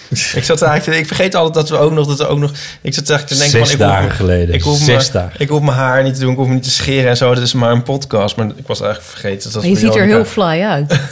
Ik zie er heel fly uit, bedankt. Ja, zie ik er wel dik uit. Diederik heeft ook nog een vraag aan jou. Oh. Uh, Ionica. Of ik op zijn feestje wil komen. Ben, ja. ben je ook dol op lijstjes? Of is dat niet gerelateerd aan wiskunde en is je... Uh, uh, oh, oh, ja, nee, ja. Ben je dol op, is dat? Ben je dol op lijstjes? Uh, Wissellijstjes? Ja, gewoon lijstjes van dingen. Ja, ja ik heb het wel, maar ik, ik dwing het heel erg. Dus ik zag bijvoorbeeld ook vandaag had uh, iemand op Twitter... dat je dan ook vanaf tweeduizend je favoriete albums per jaar... van tweeduizend tot tweeduizend tien. En dan zag ik zo'n lijstje oh, van ja. Lucky Fonds... en dat er allemaal heel leuke dingen tussen staan. Dacht ik, oh, dat moet ik ook gaan maken. Ja. Dan, maar dat, dat doe ik dan niet. Maar nee. ik maak wel bijvoorbeeld elk jaar aan het eind van het jaar... een lijstje van de beste boeken die ik heb gelezen. Ik maakte vroeger ook lijstjes van de tien beste wiskundige voordrachten... die ik dat jaar had gezien. Ik en daar schreef ik dan ook veel... een stukje over. Ja, ik herinner me dat je ook li- allemaal lijstjes had gemaakt... toen Ipe zijn tienjarig bestaan vierde. Ja. Oh ja. God, dat waren ja. ook allemaal lijstjes volgens mij. Ja, ja, ja. oké. Okay, nee, ja. Dus het antwoord is ja, Diederik. Ja, ja. Diederik, ja, ik hou ja. van lijstjes. Of is ja. dat niet gerelateerd aan wiskunde? Volgens mij is dat wel gerelateerd aan wiskunde. Ja, dat is denk ik ook aan een soort persoonlijkheid. Ja, uh, en dat is dat. Ik denk dat de achterliggende variabele inderdaad een soort persoonlijkheid is. Ja, dat is misschien wel waar, ja. En Wat is je favoriete getal? Excuus voor de clichévraag, maar ik ben toch benieuwd of iemand die zoveel met getallen bezig is nog een duidelijke voorkeur heeft. Wellicht heb je dat al tienduizend keer kenbaar gemaakt en is me dat helaas on- dan is me dat helaas ontgaan. Heb je een favoriet getal? Ja, weet jij die eigenlijk? Nou, ik denk dat als je het zegt, dat ik dan denk van, oh ja, dat weet ik. Het zal wel weer een priemgetal zijn. Nee, het is uh, zeventienhonderdnegenentwintig. zeventienhonderdnegenentwintig, was dat een of ander rampjaar? Oeh, er komt ineens van alles terug. Ja. Hebben we nee. het hier niet een keer over gehad? Nee, het is dat geen... Was zeventienhonderdtweeënnegentig was een rampjaar. Eerste jaar aan de universiteit. Ja, dat heb je ook al een keer gezegd. Wat gebeurt er? Ja. Nee, maar... zeventienhonderdnegenentwintig. Het is... Um... Het is namelijk een getal met een verhaal. En daarom vind ik, ik hou heel erg van de verhalen bij getallen. Wil je het verhaal vertellen? Ja. het, het, um, het is trouwens ook een, um, een verhaal wat veel in de... Um, ik weet niet, heet dat homoseksuele literatuur of literatuur over homoseksualiteit? Er is ook een heel boek over geschreven. Okay. Uh, over uh, Hardy en Ramanujan. Uh, Ramanujan, dat was een Indiaas uh, genie... En uh, die had uit zichzelf allerlei wiskunde bedacht... terwijl die nauwelijks een goede opleiding had. En die had het naar allerlei beroemde wiskundigen gestuurd. Dit is dus heel uh, lang geleden, of lang maar... Uh, Ergens rond zeventienhonderdnegentig? Nee, uh, negentienhonderd oh. nog wat. Oh. En, uh, en toen, uh, nou, de meeste wiskundigen hadden dat weggegooid... omdat het zo krankzinnig was. En toen was er één man, uh, Hardy dus, die, uh, een Brits, en die las het. En die dacht, nou, er zijn twee mogelijkheden. Of dit is een geniale wiskundige... of het is een briljante bedrieger. En in allebei de gevallen wil ik deze man ontmoeten. En die heeft hem toen naar Engeland gehaald. En is dus een hele roman die dan een beetje over een soort homoseksuele connotatie praat... die er volgens mij uit de geschiedenis niet is. Maar dat kun je er wel bij schrijven om het nog mooier te maken. En toen werd die, uh, die Ramanujan werd op een gegeven moment daar heel ziek in Engeland... Um, een combinatie van dingen, maar die lag daar doodziek in het ziekenhuis. En toen ging die Hardy bij hem op bezoek... En die Ramanujan die hield echt heel erg van getallen. Die zag echt bij getallen allerlei patronen en allemaal dingen. Dus heel intuïtief, die anderen niet zagen. En Hardy wilde hem toen opvrolijken met iets leuks van een getal. En die had een uh, taxi met als uh, taxinummer zeventienhonderdnegenentwintig. En die komt dus binnen en daar ligt die doodzieke Indiaanse man. En hij zegt, ja, ik wou eigenlijk iets leuks zeggen over een leuk getal. Ik zag zeventienhonderdnegenentwintig als taxinummer. Maar ja, ja weet je, wat kan je daar nou mee? Nee. En toen zei die doodzieke man dus onmiddellijk... oh, maar dat is echt een leuk getal. Mm. Dat is het kleinste getal wat je op twee manieren... als de som van twee derde machten kan schrijven. Wat een leuk getal. Dus, uh, Oké, okay, en dat klopt ook, dat is ook. Dat klopt ook, ja. Okay. En wat... Nee, dat niet. Nee. Nee, ja. nee, dat zou het verhaal wel minder goed maken. Ja, ja. ja. oké. Okay. Nee. nee, dus duizend, dat is tien keer tien keer tien. En zevenhonderdnegenentwintig is denk ik zeventien tot de derde macht of iets. Nee, niet zeventien natuurlijk. Nou ja, in ieder geval ook iets oh tot de God. derde macht. Yeah. En... Um, ik kan trouwens helemaal niet goed overrekenen, maar dat is Iep in de trailer ja, al ik gezegd. Ben al heel, ik ben al erg onder de indruk van wat je net deed, dus ja. dat is optimaal. Maar, um, um, maar ik vind, waarom ik dus dan dit als lievelingsgrap is, omdat ik dit eigenlijk zo'n, zo mooi vind illustreren. Dat als je echt heel erg van iets houdt, dat je achter elk dingetje ervan een verhaal ziet. En dat ik altijd, weet je wel, ik heb dat dan ook met getallen niet zo erg als Ramanujan, maar ik, ja, getallen hebben voor mij heel veel... betekenis en die dingen die erachter zitten. Maar dat je beseft dat heel veel mensen dat hebben. Dus ik denk ook altijd als er een man is die in een appelsappakjesfabriek werkt... dat die waarschijnlijk heel veel dingen weet over zo'n pakje... hoe dat precies werkt en hoe zo'n naadje dan moet zitten. En als die dan echt een goede dag heeft, dat hij daarover mag vertellen... dat dat ja. en dat je zo van de kleine dingen in je, in je werk kan houden. Ja, ja, ja. Um, nu is het, pas helemaal op het einde heb ik, wist ik inderdaad van... ja, dat heb ik al een keer gehoord of gelezen. Maar goed. Een slecht moment, maar goed. Ja? Ja. Nee, ja, nee, ja, ik was, nee, want toen kwam oh, ik ja, er helemaal... Ja, nu weet ik het weer. Ja, nee, ja. Anyway, ja, maar dat is net als met... met um, altijd met, met krimis gingen mijn ouders dan kijken. En dan pas helemaal, als het helemaal af was... wisten ze zeker of ze hem wel of niet al een keer gezien hadden. Ja. Maar goed, ja, ja. dat heb ik nu met, met Agatha Christie ook wel eens. Maar meestal heb ik ze toch wel gezien. Anyway, die, daar is ook een film van, toch nu, die man? Ja, met Stephen Fry ook erin, toch? Is dat zo? Ja, volgens mij was Fry altijd aan het werk. Maar ik, heb, ja, ik, moet, ik hou nooit zo van nee, films over wiskundigen. Nee, nee, want dan... ja, nee, dat denk ik ook niet. Nou ja, ja, ja. Ik wou zeggen, heb jij het zelfs met films over fotostripmakers? Uh, maar er ja, zijn oh, er ja, natuurlijk ja. niet zoveel van. Maar, nee, maar ik heb Turing, het wel zelden film... met films over ja, die heb ik niet gekeken. Genieën, zeg maar, zogenaamd. Die, uh, die films zijn altijd heel erg. Dit raakt elkaar een beetje volgens mij. Want jij was ook heel boos over die film over Alan Turing. Oh, en jij oh, hebt hem niet gekeken? Nee. Expres niet? Nee, ja, dan zeiden mensen, ja, je moet die film echt kijken. Ik denk, ja, oh, ik heb drie jezus. biografieën over Turing le- gelezen. Ik denk dat ik op zich genoeg weet over Turing. Oh. Ja. En dan zitten er inderdaad allemaal dingen in die totaal niet kloppen. Hoe meer je weet over heel... Turing, hoe, hoe, hoe erger die film wordt, ja. Nee, dus ik dacht ook, die moet ik echt niet gaan kijken. Volgens mij ga ik door het plafond. Uh... Ja. ja, met Aaron. Ja, wij kwamen echt, echt woedend de bioscoop uit. Allebei? Ja. Oh. Had hij Turing ook gelezen? Nee, de, maar het is gewoon echt een draak van een Aaron film. Aaron vond hem op filmtechnische ja, redenen slecht echt, heel, ja. ja, maar dat is ook zo. Ja, gewoon dramaturgisch is het echt een draak van een film. Maar goed. Eens. Ja. Um, maar ja, ik vond het wel weer mooi gezet of zo in die jaren. Dat is toch... Maar ik moet ook denken aan die... Uh, dat is natuurlijk fantastisch. Ga verder. Ja, nee, nou moet ik ook denken aan die film over uh, de ons onlangs ontvallen Stephen Hawking. Met uh, Eddie Redmayne. Ja. Um, nou, daar moet ik nu aan denken. Die vond ik minder erg, maar daar wist ik weer, weer iets minder van. Ik heb, wel... heb je die gezien? Die... Nee, ook niet. Nee, ik kijk ook eigenlijk... Uh, ik kijk maar twee of drie films per jaar. Dus de kans dat ik een film oh, die ja. je noemt heb gezien is heel klein. Nee, nou ja, maar ja, goed. Ja, ja. Nee. Nee, dat was ook wel. Op een gegeven moment ook gevraagd om een top vijf van films van het jaar te maken. Voor een van de jaaroverzicht. En toen had ik alleen, ja. had ik alleen Pieter Post dat jaar gezien. Toen was ik met mijn zoontje naartoe geweest. En Lego ja. The Movie. Dus zegt Pauline ook altijd met uh, George en Paul. Of Paul en George, weet je nou. Die ja. tekenfilmserie. Dus ja. Kijk. Ja.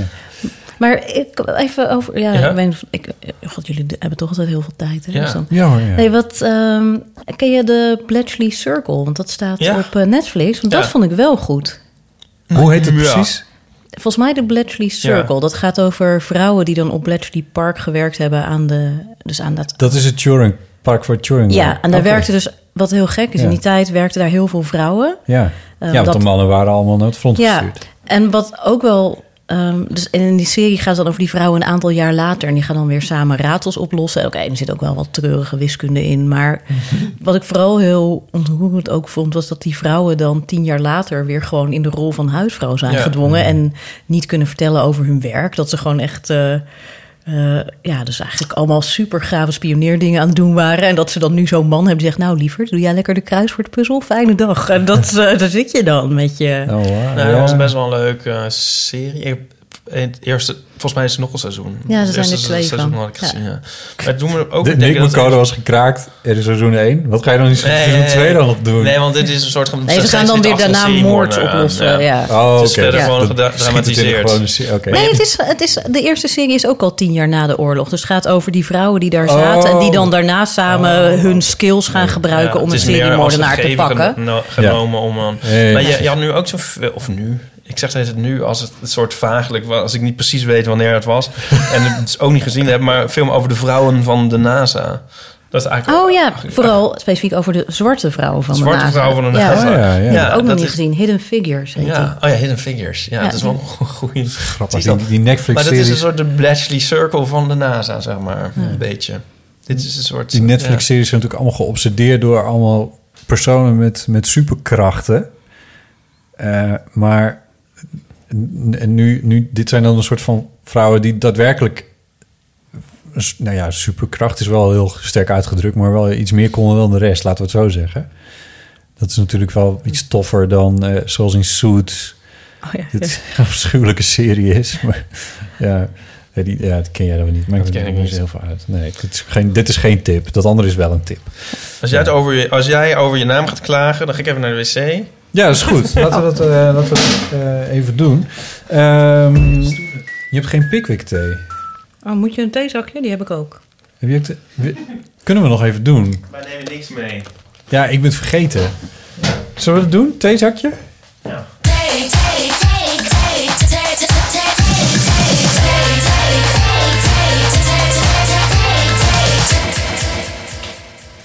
Uh, Ionica, je hebt een theezakje voor ons. We zijn het vergeten, maar je hebt gelukkig zelf ook nog Pickwick thee.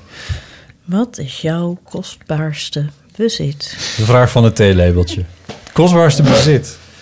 Uh, wat is jouw kostbaarste bezit, Ionica? Oh, ik dacht dat we misschien naar Ipe konden spelen. Ja, ik moet erg, het is zo erg, maar het is, ik moet er ook zelf om lachen. Maar ik moet dus gelijk aan, uh, aan mijn Pet Shop Boys plaatsen. Je laat ook geen mogelijkheid onbenut om nee, de Pet Shop Boys weer in te fietsen. Ik denk echt zo van... Ik, ik, ik hoor het zo... Ik, wat is jouw kostbaars? Ik denk, nu gaat ze bezit zeggen... Oh god, ik ga Pet Shop Boys. Ik denk Pet Shop Boys. Oh nee, ik ben dan, er verkeer met me? Ja. Ik ga dan gelijk heel praktisch zitten denken van... Ja, wat is eigenlijk het meest kostbaar wat ik bezit? Ja, mijn huis. Maar ja, daar heb ik natuurlijk een hypotheek op. Dus hoeveel van het huis bezit ik op dit moment dan echt? En is dat dan duurder dan het ene duurste wat ik bezit? Of dat kan ik mijn kinderen vraag. noemen. Maar ja, dat is natuurlijk niet je bezit. Maar, dus nee. ik, ik ben hier... Nee, ik denk toch echt dat het... Uh, ja, ik denk toch echt dat het... Uh... Je Pet Shop Boy praat. Misschien nu ook één specifieke te binnen. Afgezien van huizen. Dus Relentless, huizen. Denk ik. De drie, drie, de, op drie gekleurde twaalf inches. Ja, ja, ja, ja, natuurlijk. Uiteraard. En ook nog in alle landen waar ze zijn uitgebracht. Ja. Ja. Nee, ja. Het is een beetje een vraag. Ja, wat moet je dan zeggen? Ja, het is volgens mij, dat was toch in... Uh, ik weet niet, ik vind het ook Koning van Katoren was dat toch een van de problemen. Dat als je dan aanbelde, dan werd er aangebeld. En dan kwam er iemand en die nam dan jouw kostbaarste bezit mee. En dat werd dan geofferd. En dat was dan wat jou het meest dierbaar was. En dan hoopten mensen dat een kind opendeed. Want dan ja. was het gewoon een teddybeer die erin ging. Ja. Hm. Dus net wat, is je, ja, wat zou je het ergst vinden als wegging? Maar je gebruikt je mooi woord. Want hier staat dus niet dierbaarste, hier staat kostbaarste. Ja. Ja, ja, dus ik denk dat het bekijkt. toch gewoon lekker over pegels gaat uiteindelijk. Oh, ja. Ik vind het ook een moeilijke vraag, want ik weet het ja, eerlijk gezegd niet precies. Dan is denk ik gewoon mijn laptop, ja. Heb, heb je een auto? Nee, ja. ja. Met, we oh. hebben samen een auto, maar ik rij geen auto. Dus oh. ja, formeel is die van ons samen. Ja, precies. Maar die is ook weer niet extreem kostbaar. Onze tweedehands Skoda. We hebben dus ook een strip dat Ionica moet inparkeren. Hè? Oh ja. Ze heeft nog nooit zoveel complimenten gekregen over haar acteren. En die auto stond dus stil. Want mijn vriend had hem dus daadwerkelijk ingeparkeerd. Want dat kan ik niet. Nee. En zodra ik gewoon achter het stuur zat... kreeg ik gewoon alweer die complete blinde paniek ja. over me heen. Oh, uh, ja. heb je, je hebt wel gelest ooit? Ik heb zelfs rijbewijs. Ik heb tien jaar gereden. Oh, oh. Ja. Ik dacht, je dacht dat je geen rijbewijs had. Maar je, ja. rij, nee, maar je rijdt niet. Je hebt ja, rijbewijs. Ik heb tien jaar gereden en toen haalde mijn vriend zijn rijbewijs. Gesproken. En die, uh, ja. die reed toen de eerste dag dat hij zijn rijbewijs had beter dan ik in die tien jaar ben gaan rijden. En toen leek het me een uitstekend moment om ermee te stoppen. Dit was echt een besluit, alsof je stopt met roken of zo. Ja, ja. Oh, ja, wow. Dat is ook even gevaarlijk, denk ik. Nou, misschien, ja, nou. Voor mij. Ja, oké. Ja, precies. Oh, wat grappig. Ja. Weet je ja. wat ik grappig vind van... Uh, sorry, over kostbaarste bezit gesproken. Dat, um, dan heb je zo'n iPhone of zo. Van wat is dat waard? zevenhonderd euro of zo. Ja, zo'n ding, weet ik veel. Waar je dan echt van zo mee gooit en smijt. Tenminste, ja. ik dan. Ja. En dan denk ik van... Als, stel nou, dat was een... Uh, weet ik veel... Stel dat was een Pet Shop Boys L P of zo. En dan zouden het helemaal met fluwelen handschoenen en zo. Of het was een heel duur boek of zo. Of iets. Ja. Dat, uh, dat, dat is vreemd, hè? En ja, ook er... soms de geschiedenis van dingen. Ik weet, het is heel, heel gek hoor, maar als student is een keer mijn kamer uh, is er ingebroken en toen is alles, uh, allerlei dingen zijn gestolen. Maar wat ik het aller, allerergst vond, wat er toen gestolen is, was heel zullig. Dat waren de spaarkaartjes van het Mexicaanse restaurant waar ik vaak ging eten. En als je dan genoeg stempels had, mocht je gratis eten. En ik had dus heel lang gespaard om twee spaarkaartjes vol te hebben, zodat ik dan samen met, met een goede vriend samen zou kunnen gaan oh. gratis eten. En die hadden we net vol. En die en, waren ook gejat. En die waren ook gejat. En dat vond ik erger dan een heel dure ketting... die uiteindelijk veel meer waard was. Maar ja. gewoon die moeite. Dat je dan echt twee jaar ja. lang... elke keer die stempeltjes aan het verzamelen bent... Ja. en je zo verheugt. En dat... Dit, zit in, uh, dit is zo'n, zo'n gouden scène in De Lift... van uh, Dick Maas, weet je wel. En dan... Uh, heeft uh, Huub Stapel heeft dan een ongelukkig huwelijk... en die vrouw is een beetje zo sullig en zo... en die spaart dan zegeltjes, wat hij irritant vindt. En hij krijgt dan een uh, relatie met Willeke van Amrooy... dus een journaliste. En op een gegeven moment dan is die vrouw vertrokken. En dan um, kijkt hij in een blik... en heeft ze de zegeltjes meegenomen. Grappig, hè? Ja, heel mooi. Ja, we hebben jou uh, voor de popreferenties. Ja, ja. dit terzijde. Dit terzijde. Zegeltjes zijn belangrijk, mensen. Ja, kostbaarste bezit. Ik heb er lang over zitten nadenken. En, en ik denk... Want ik, ik bezit een auto en ik bezit een motorfiets.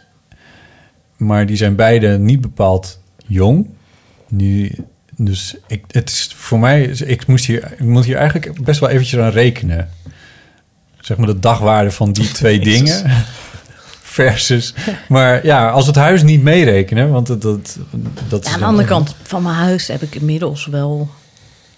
best groot deel afgelost. Afgelost. Ja. Ja. Dat, afgelost. Nou ja, ja, ja, in mijn ja. villa waar we nu zitten. Ja, dus misschien, ja. misschien moeten we het huis niet uitvlakken. En inderdaad, als je de aflossing meerekent, dan is mijn huis ook het kostbaarste bezit. Ja. Maar welke van mijn twee huizen is dan een oh, oh, sorry.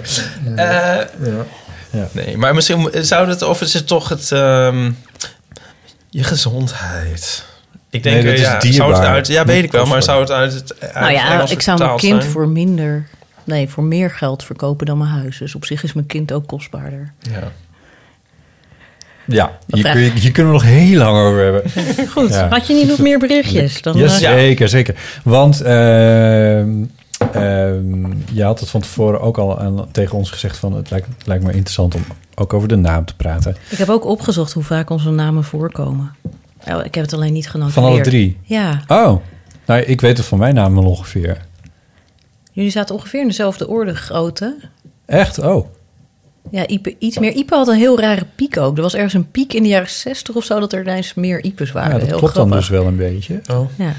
Ik dacht in tweeduizend twee rond mijn doorbraak. Nee, nee maar mijn, frust- mijn frustratie is dus van de Ionica's kan je het niet zien. In de, dus het Meertens Instituut heeft een database van voornamen. Maar, maar als er minder zicht... dan vijf zijn, zeggen ze niet hoeveel het er zijn. Oh. En Ionica's zijn er minder dan vijf. Oh, wow. En ik weet er inmiddels drie. En er is er twee jaar terug of vorig jaar eentje bijgekomen. Oh. En toen dacht ik ook, is die naar mij genoemd? Ja. Toen was ik helemaal... Uh, ja. En toen kreeg ik ook een reactie van die uh, vader. En ja, het was, ze hadden mij ooit een keer op tv gezien met een ondertiteling. Toen dacht, en daar waren ze eigenlijk voorbij gezet. Maar toen hadden ze onthouden, Ionica, leuke naam. En toen ze zwanger waren, dachten ze, oh ja, dat Ionica. En toen hebben ze even gegoogeld om te kijken of ik niet een totale idioot was. Want ze dachten, ja, je kan natuurlijk niet je kind naar een van de totale mafkees noemen. Ja, en wat bleek? Nou, ze vonden me best wel leuk. Dus hun kind heet Ionica. Maar goed, dat, uh, er moet dus wel een keer boven die vijf uitkomen.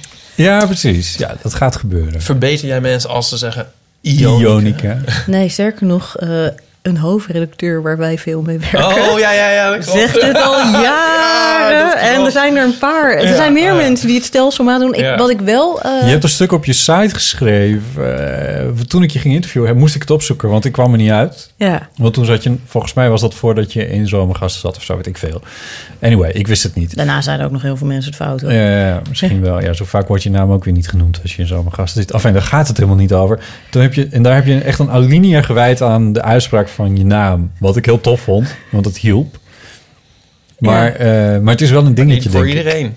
Nee. nee. Nou ja, ik vind het op zich helemaal... Ik vind het eigenlijk heel logisch dat mensen het verkeerd uitwekken als ze erover lezen. En ik vind ook... Ja, want een principe... ion is een ding. Dat ja. is iets met moleculen. Precies, dat is een heel logische gedachte. En ik vind sowieso... Ik, ik las een keer ergens dat je nooit mensen moet uitlachen die een woord verkeerd uitspreken. Omdat dat betekent dat ze het gelezen hebben. Mm-hmm. Dus dat is alleen maar iets wat je moet aanmoedigen. Ja. Dus ik vind het heel logisch dat mensen die mij niet kennen het verkeerd zeggen. En meestal als ik de mensen de eerste keer dan ontmoet, dan zeg ik van, joh, je zegt eigenlijk Ionica. uh, maar soms schiet dat erbij in of sommige mensen negeert gewoon. Het enige, ik vind het wel heel vet als mensen me Jo noemen die ik niet goed ken. Die dan, uh, dan zeg ik er wel wat van. Dat is ook wel een beetje, oh ja, Jo. Ja. Of Joon, dat ook. Joon. Ja. Joon. Oh ja, ik heb ook een paar vrienden die noemen me Jon. Mag ja. ik wel Joon zeggen? Ik mag toch wel Joon ja, zeggen? Jij mag inmiddels wel oh. Joon zeggen. Maar dat deed toch niet de eerste keer dat je me zag? Nee, nee. Heb je er nooit, uh, nooit uh, weet ik veel, rare opmerkingen vroeger mee gepest? Of weet ik veel, dat soort dingen? Ja, maar ik werd met zoveel dingen gepest dat oh. mijn naam nou niet echt er, eruit sprong. En ik dacht ook, want ik weet dus van jou dat je dat vertelt. Dat je best wel lastig vindt je naam. Terwijl ja. ik zou er juist zo trots op zijn dat je een bijzondere naam hebt die anders is dan anderen. Dat maakt je ook uniek. Ja, en mensen die dan een grap maken over je naam, die hebben dusdanig weinig denkkracht ja. eraan besteed dat je die eigenlijk mag negeren. Ja, dat zijn heel veel mensen die dat zeggen, waaronder Pauline ook inderdaad. Ja, ja, ja, ja, maar het komt natuurlijk ook wel met je... Maar het komt wel binnen, dat is het probleem. Hè? Ik bedoel, je kan het allemaal rationeel bedenken. Komt dit ook binnen? Komt ook binnen wat Ionica nu zegt? Ja, aardige dingen komen bij mij niet altijd binnen. Oh, ja. nee, maar dat is dat... vrij algemeen natuurlijk. Ja, dat, ja. Ja. ja maar ja. het komt ook omdat je natuurlijk zelf minder blij bent met die naam. Ik bedoel, kijk, ik ben... Nou, ik ben kijk, ja. Want ik ben super dus blij met mijn naam. Dus ja, ja dan als de, iemand dan een maar, grapje daarover maakt, denk je, ja, fucker. Bijvoorbeeld, vandaag moest ik een, een paar dingen doen. En dat ging allemaal veel te langzaam voor mijn gevoel. En als je eenmaal...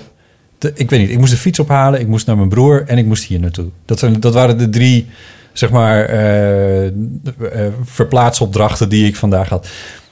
En bij het, bij het, bij het fietsophalen begon het al dat het te lang duurde. Dat, het, dat ik ergens... Ik moest op een pontje wachten wat, wat maar niet kwam. En allemaal van die dingen. En, en daar uh, kwam de gedachte bij mij van... alles duurt nu te lang en de wereld is tegen me. En dan op een gegeven moment valt je op... dat alle stoplichten op oranje of rood staan. En, ik, en op een gegeven moment zit ik alleen maar vloekend en tierend in de auto. Terwijl ik ook wel weet van... dit is perceptie, want het, het gemiddeld genomen staan ze gewoon evenveel op groen als ja, op rood. Ja, en ze bedienen ze ook niet speciaal voor jou. Precies, was dat maar zo. Maar, maar zo werkt het met, een, met mijn naam natuurlijk precies hetzelfde. Als ik daar al in sta van... Um, uh, en mensen zullen het wel stom vinden... dan ben je er ook gevoeliger voor dan... Wat zit je nou te grinniken de hele tijd? Ja, sorry, ik, ik zag het ondertussen een naam op die ik heel gaaf vond. Hm. Luister je niet maar, naar mijn verhaal? Jawel, ik, wat heb, heb jij, ik net gezegd? Ik zag grinniken en naar jouw verhaal luisteren. Ik zat te wachten maar op de, jij, de ontknoping. Nou, dit maar is... heb je dan niet serieus overwogen om je naam te veranderen? Ja. Waarom heb je het dan niet gedaan? Nou, omdat het best wel een gedoe is. Ik heb het ook één keer wel echt gedaan. Uh, dat was toen ik naar de middelbare school ging.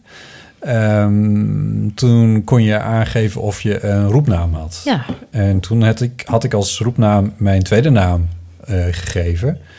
Uh, die, is, dat, die naam is Klaas. Ja. Uh, maar daar, ja, daar luisterde ik niet echt naar. Als dan Klaas werd geroepen, dan hoorde ik dat niet. Dus dat, dat werkte niet.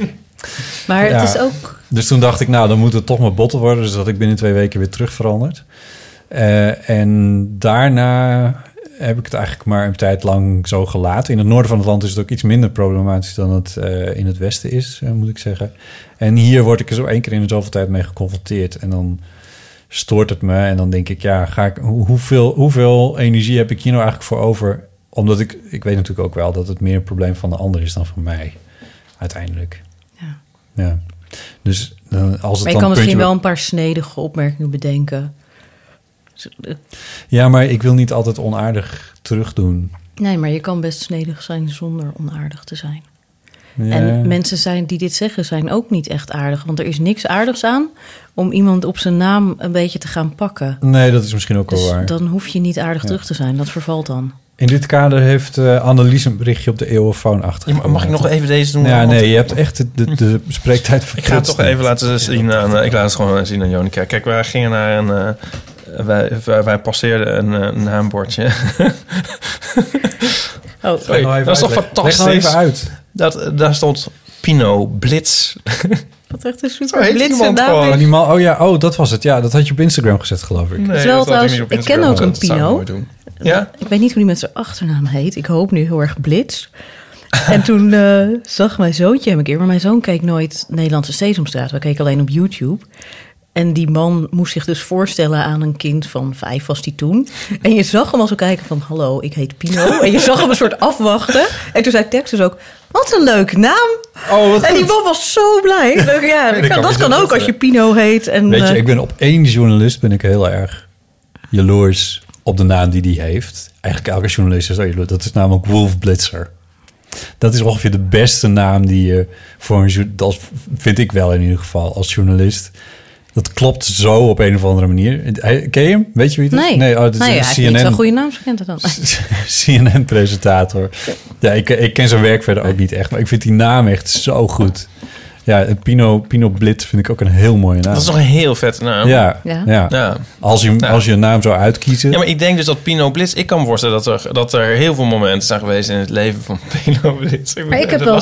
Dat, dat hij daar helemaal niet blij mee was. Maar nee. Ik hoop dat hij het oont. Ik heb wel eens bijvoorbeeld ook prijzen gewonnen... omdat ik een leuke naam had. Ik was vroeger fan van Pulp, in het bijzonder van Jarvis Cocker.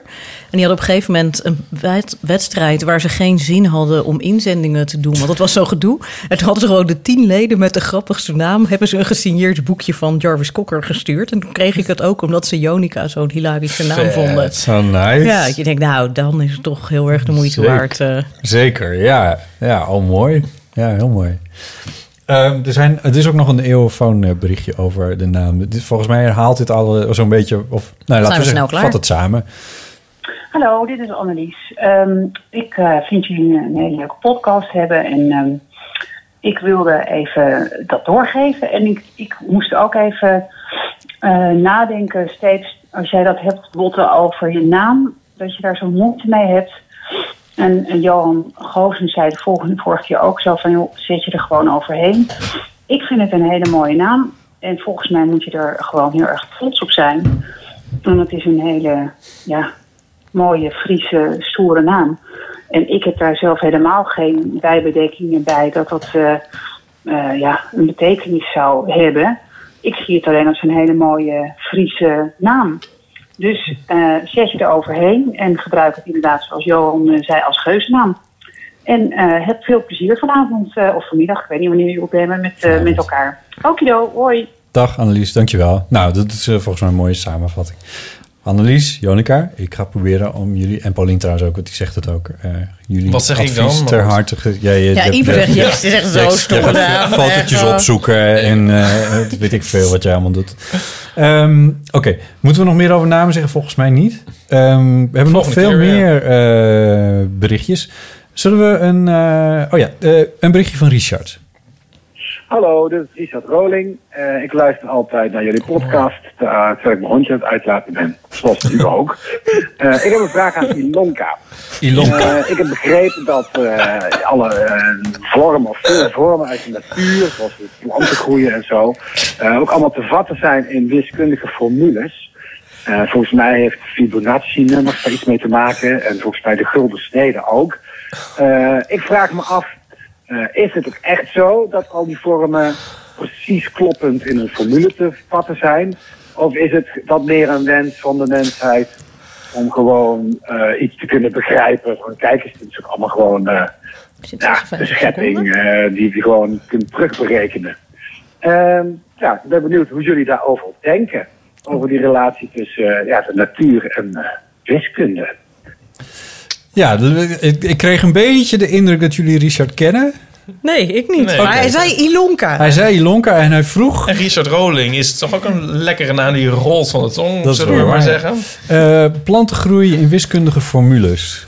Hier wordt dus net een fotostrip over gemaakt. Die Fibonacci-reeks. Oh, daarom moesten jullie zo lachen. Ja, ah. Nee, daar moesten we dus zo lachen. We moesten om alles lachen. Ook dat er zo'n hondje uit... Wat zal die hond een lichaamsbeweging krijgen als die wordt uitgelaten tijdens onze podcast? Maar goed, ja. ja.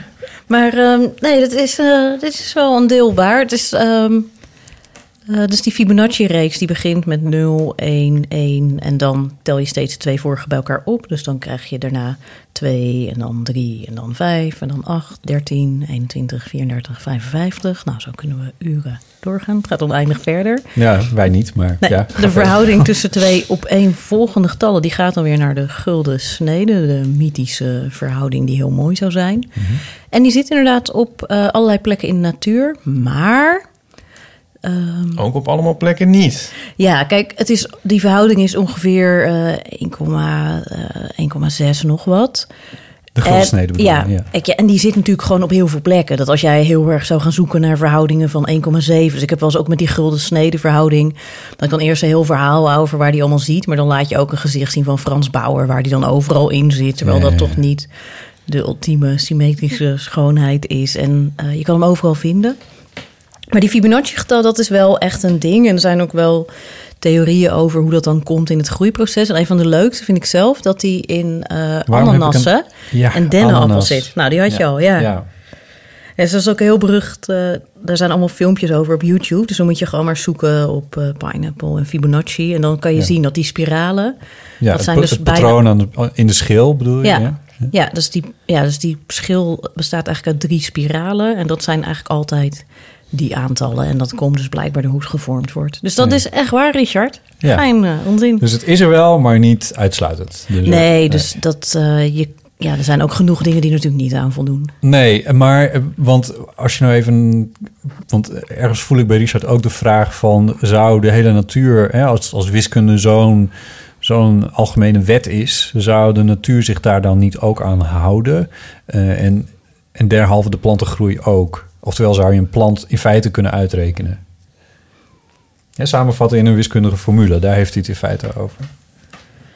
Uh, ja, nou nee. Waarschijnlijk voorlopig niet. Omdat alles zo ingewikkeld is. Dus ja. als je alle... Weet je, bijvoorbeeld het weer voorspellen. Ja. Dat kan dat... uiteindelijk niet echt. Omdat je gewoon zoveel gegevens nodig hebt. Ja. Tot op de... tienduizendste decimaal achter de komma ja. om het echt goed te doen. Dus theoretisch uiteindelijk gesproken zou je het kunnen uitrekenen wat voor weer het over honderd jaar is?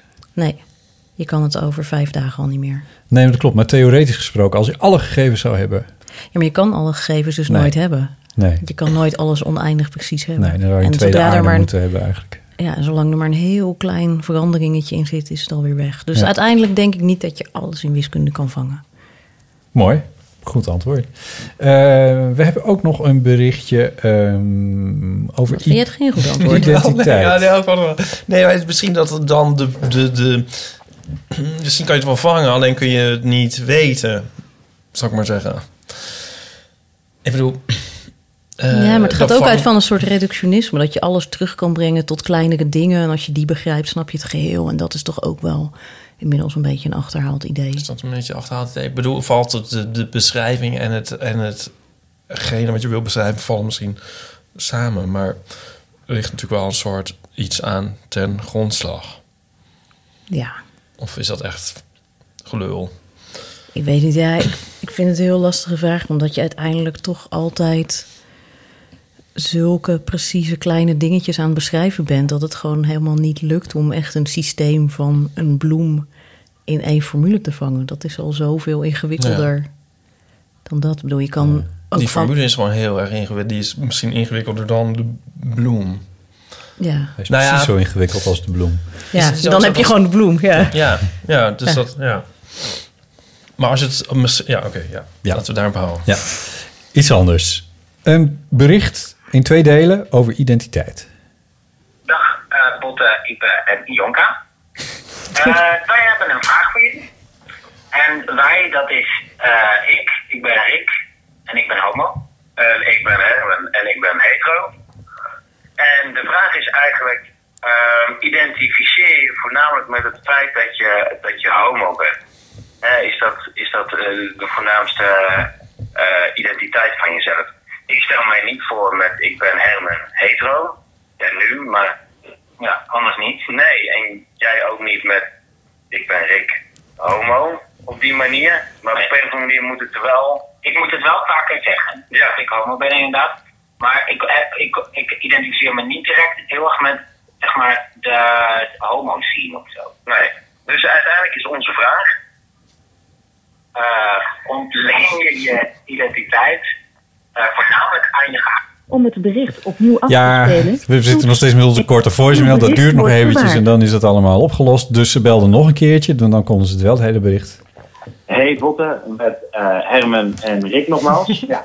Wij hebben net een vraag ingestuurd. En die hebben wij stiekem opgenomen op onze telefoon. Zodat we zeker weten uh, dat wij de vraag goed stelden. En dat we uit onze woorden komen ook. Precies. Dus wij hopen dat die vraag goed overgekomen is. Um, kort samengevat. Ontleen je voornamelijk je identiteit aan het feit uh, uh, wat je geaardheid is. Dus mocht de vraag onduidelijk zijn, dan bij deze.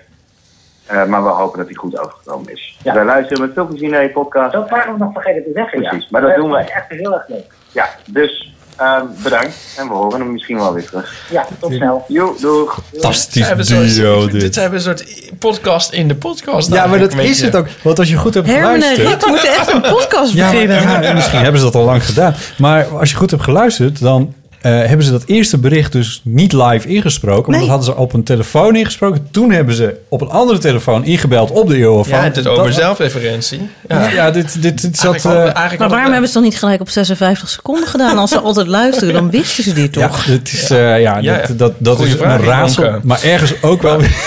Ja. Maar echt is ook wel weer heel leuk. Ik wil heel graag nu een keer dat iemand belt... en dat wij dan in die bel inbellen. Ja. Zou dat kunnen?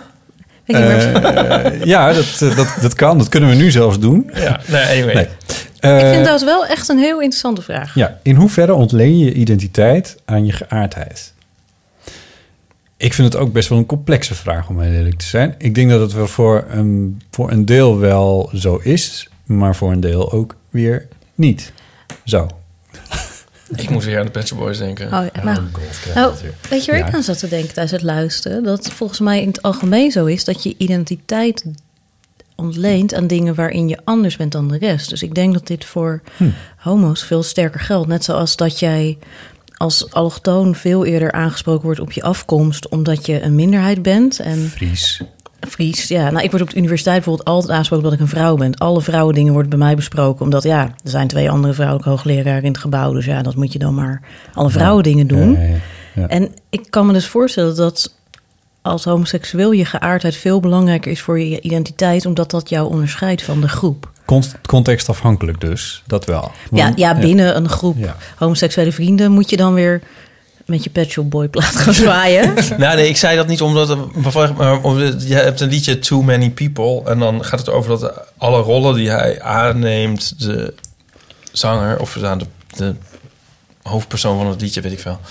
Um, zeg maar van de grappige oom en uh, de... Ja, dan weet ik geen één. Maar dat zijn er, zeg maar, vijftig rollen. Beschrijft hij van alle, alle dingen die hij dan altijd is. En dan zegt hij, I sometimes think I'm too many people. Er is natuurlijk heel veel verschillende uh, posities ook inneemt, toch? Ja.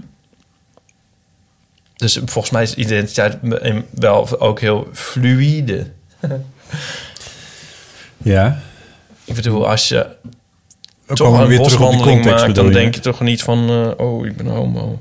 Ja, precies. Dat bedoel ik dus met ja, context. Ja. Ja. Ja. Ja. Um, maar um, als ik Rick en um, Hermen. Hermen even tegemoet kom of zo... dan denk ik dat ze misschien een, een, een sociale privé-identiteit bedoelen. Dus niet een professionele identiteit, zoals jij als een van de weinige vrouwelijke hoogleraren... Uh, in het gebouw.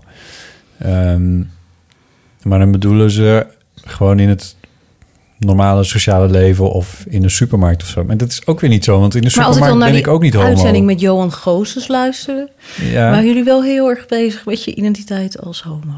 Ja. En ook wel vaker in dingen, dat het toch wel... Maar misschien ook omdat dat dan is waar je gezamenlijk over kunt praten. Ja, daar ging, het, daar ging het bij Johan vooral eventjes over. Toen ging het heel erg over seks. Dat is natuurlijk een context. Toen thematiseerden wij dat. Ja. Nou, ja, nou ja, als, uh, als het dan over seks gaat, dan is dit... Dat is de context waarbinnen uh, de die geaardheid ineens wel heel belangrijk niet, is. Niet zo heel erg homo.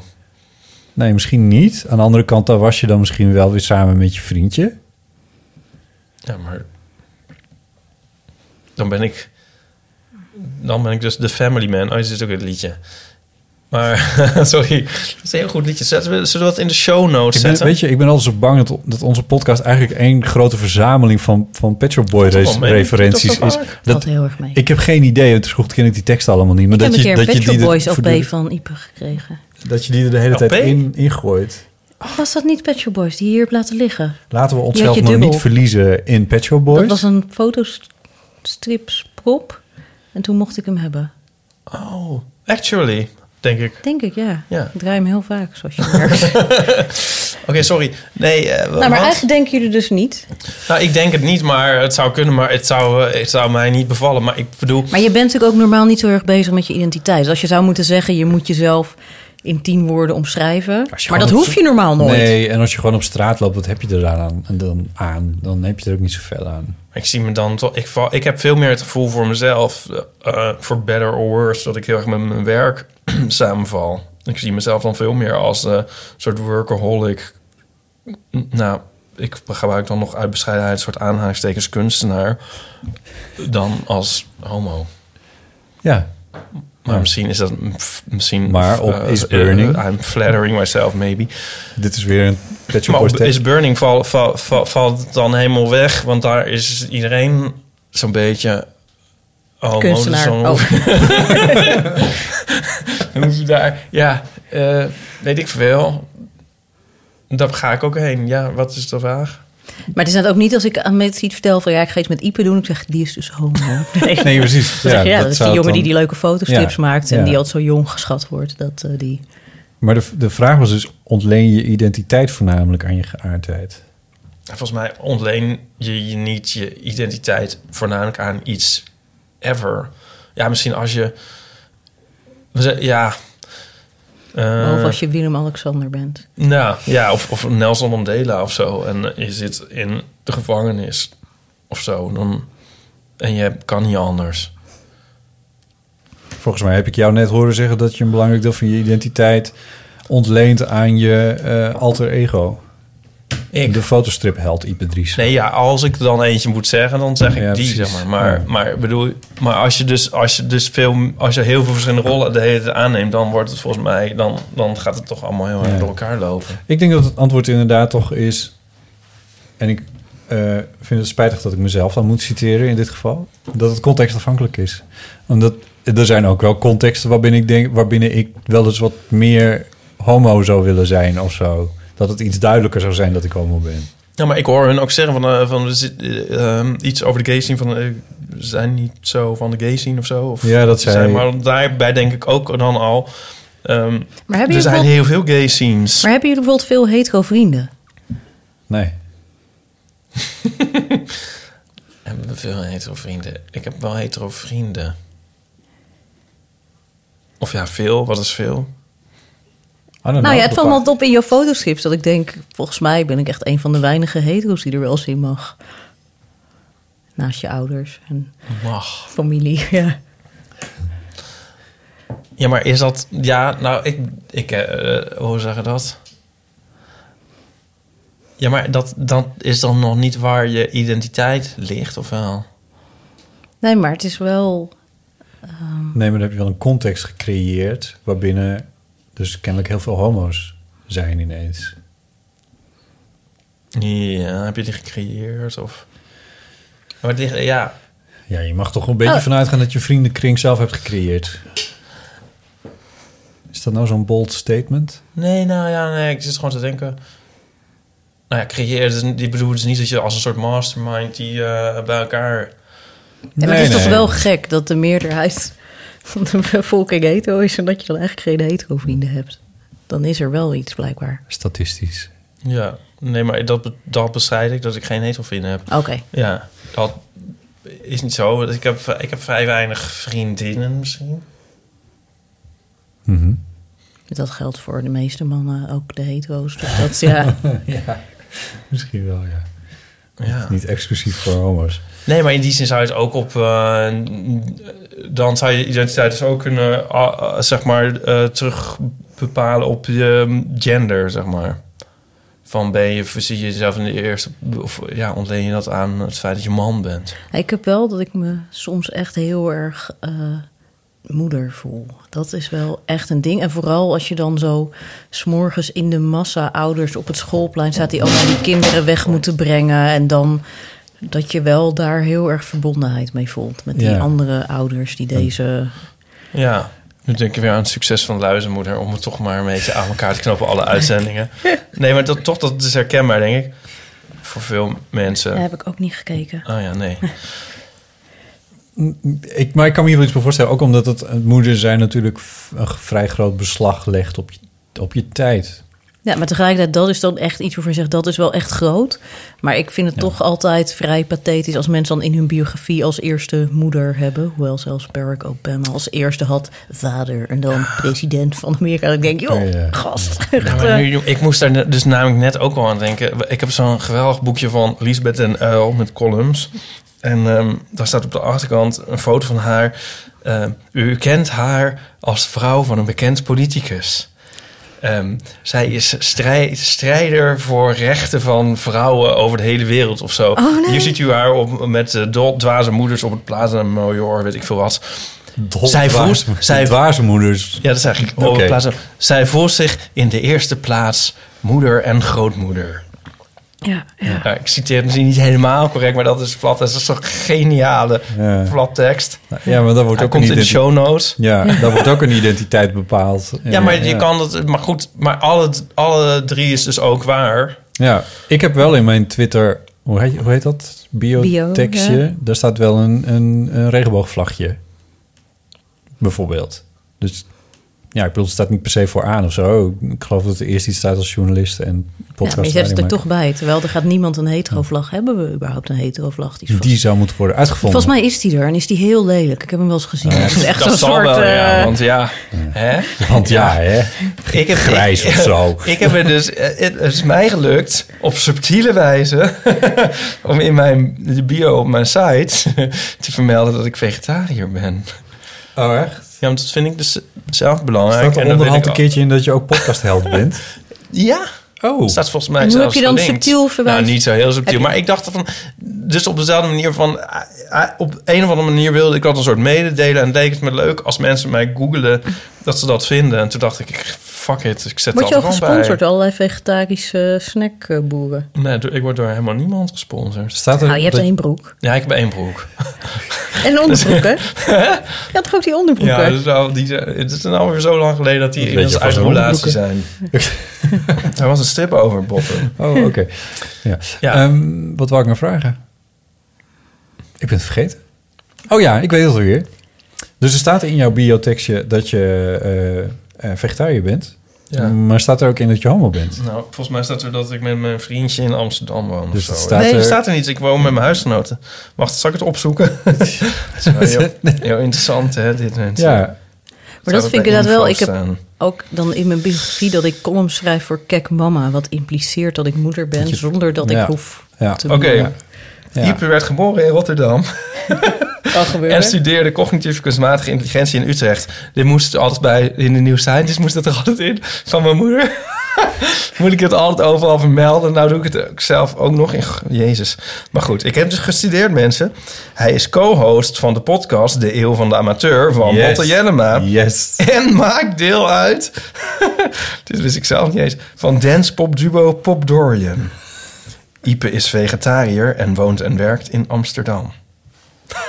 Heel Nico staat er niet in. Nee. Vegetariër nee. komt voor Kijk, Nico. Kijk, zo... Oh, hier staat... Oké, okay, wacht even. Vier, dat staat eerder, staat, gaat het over mijn werk.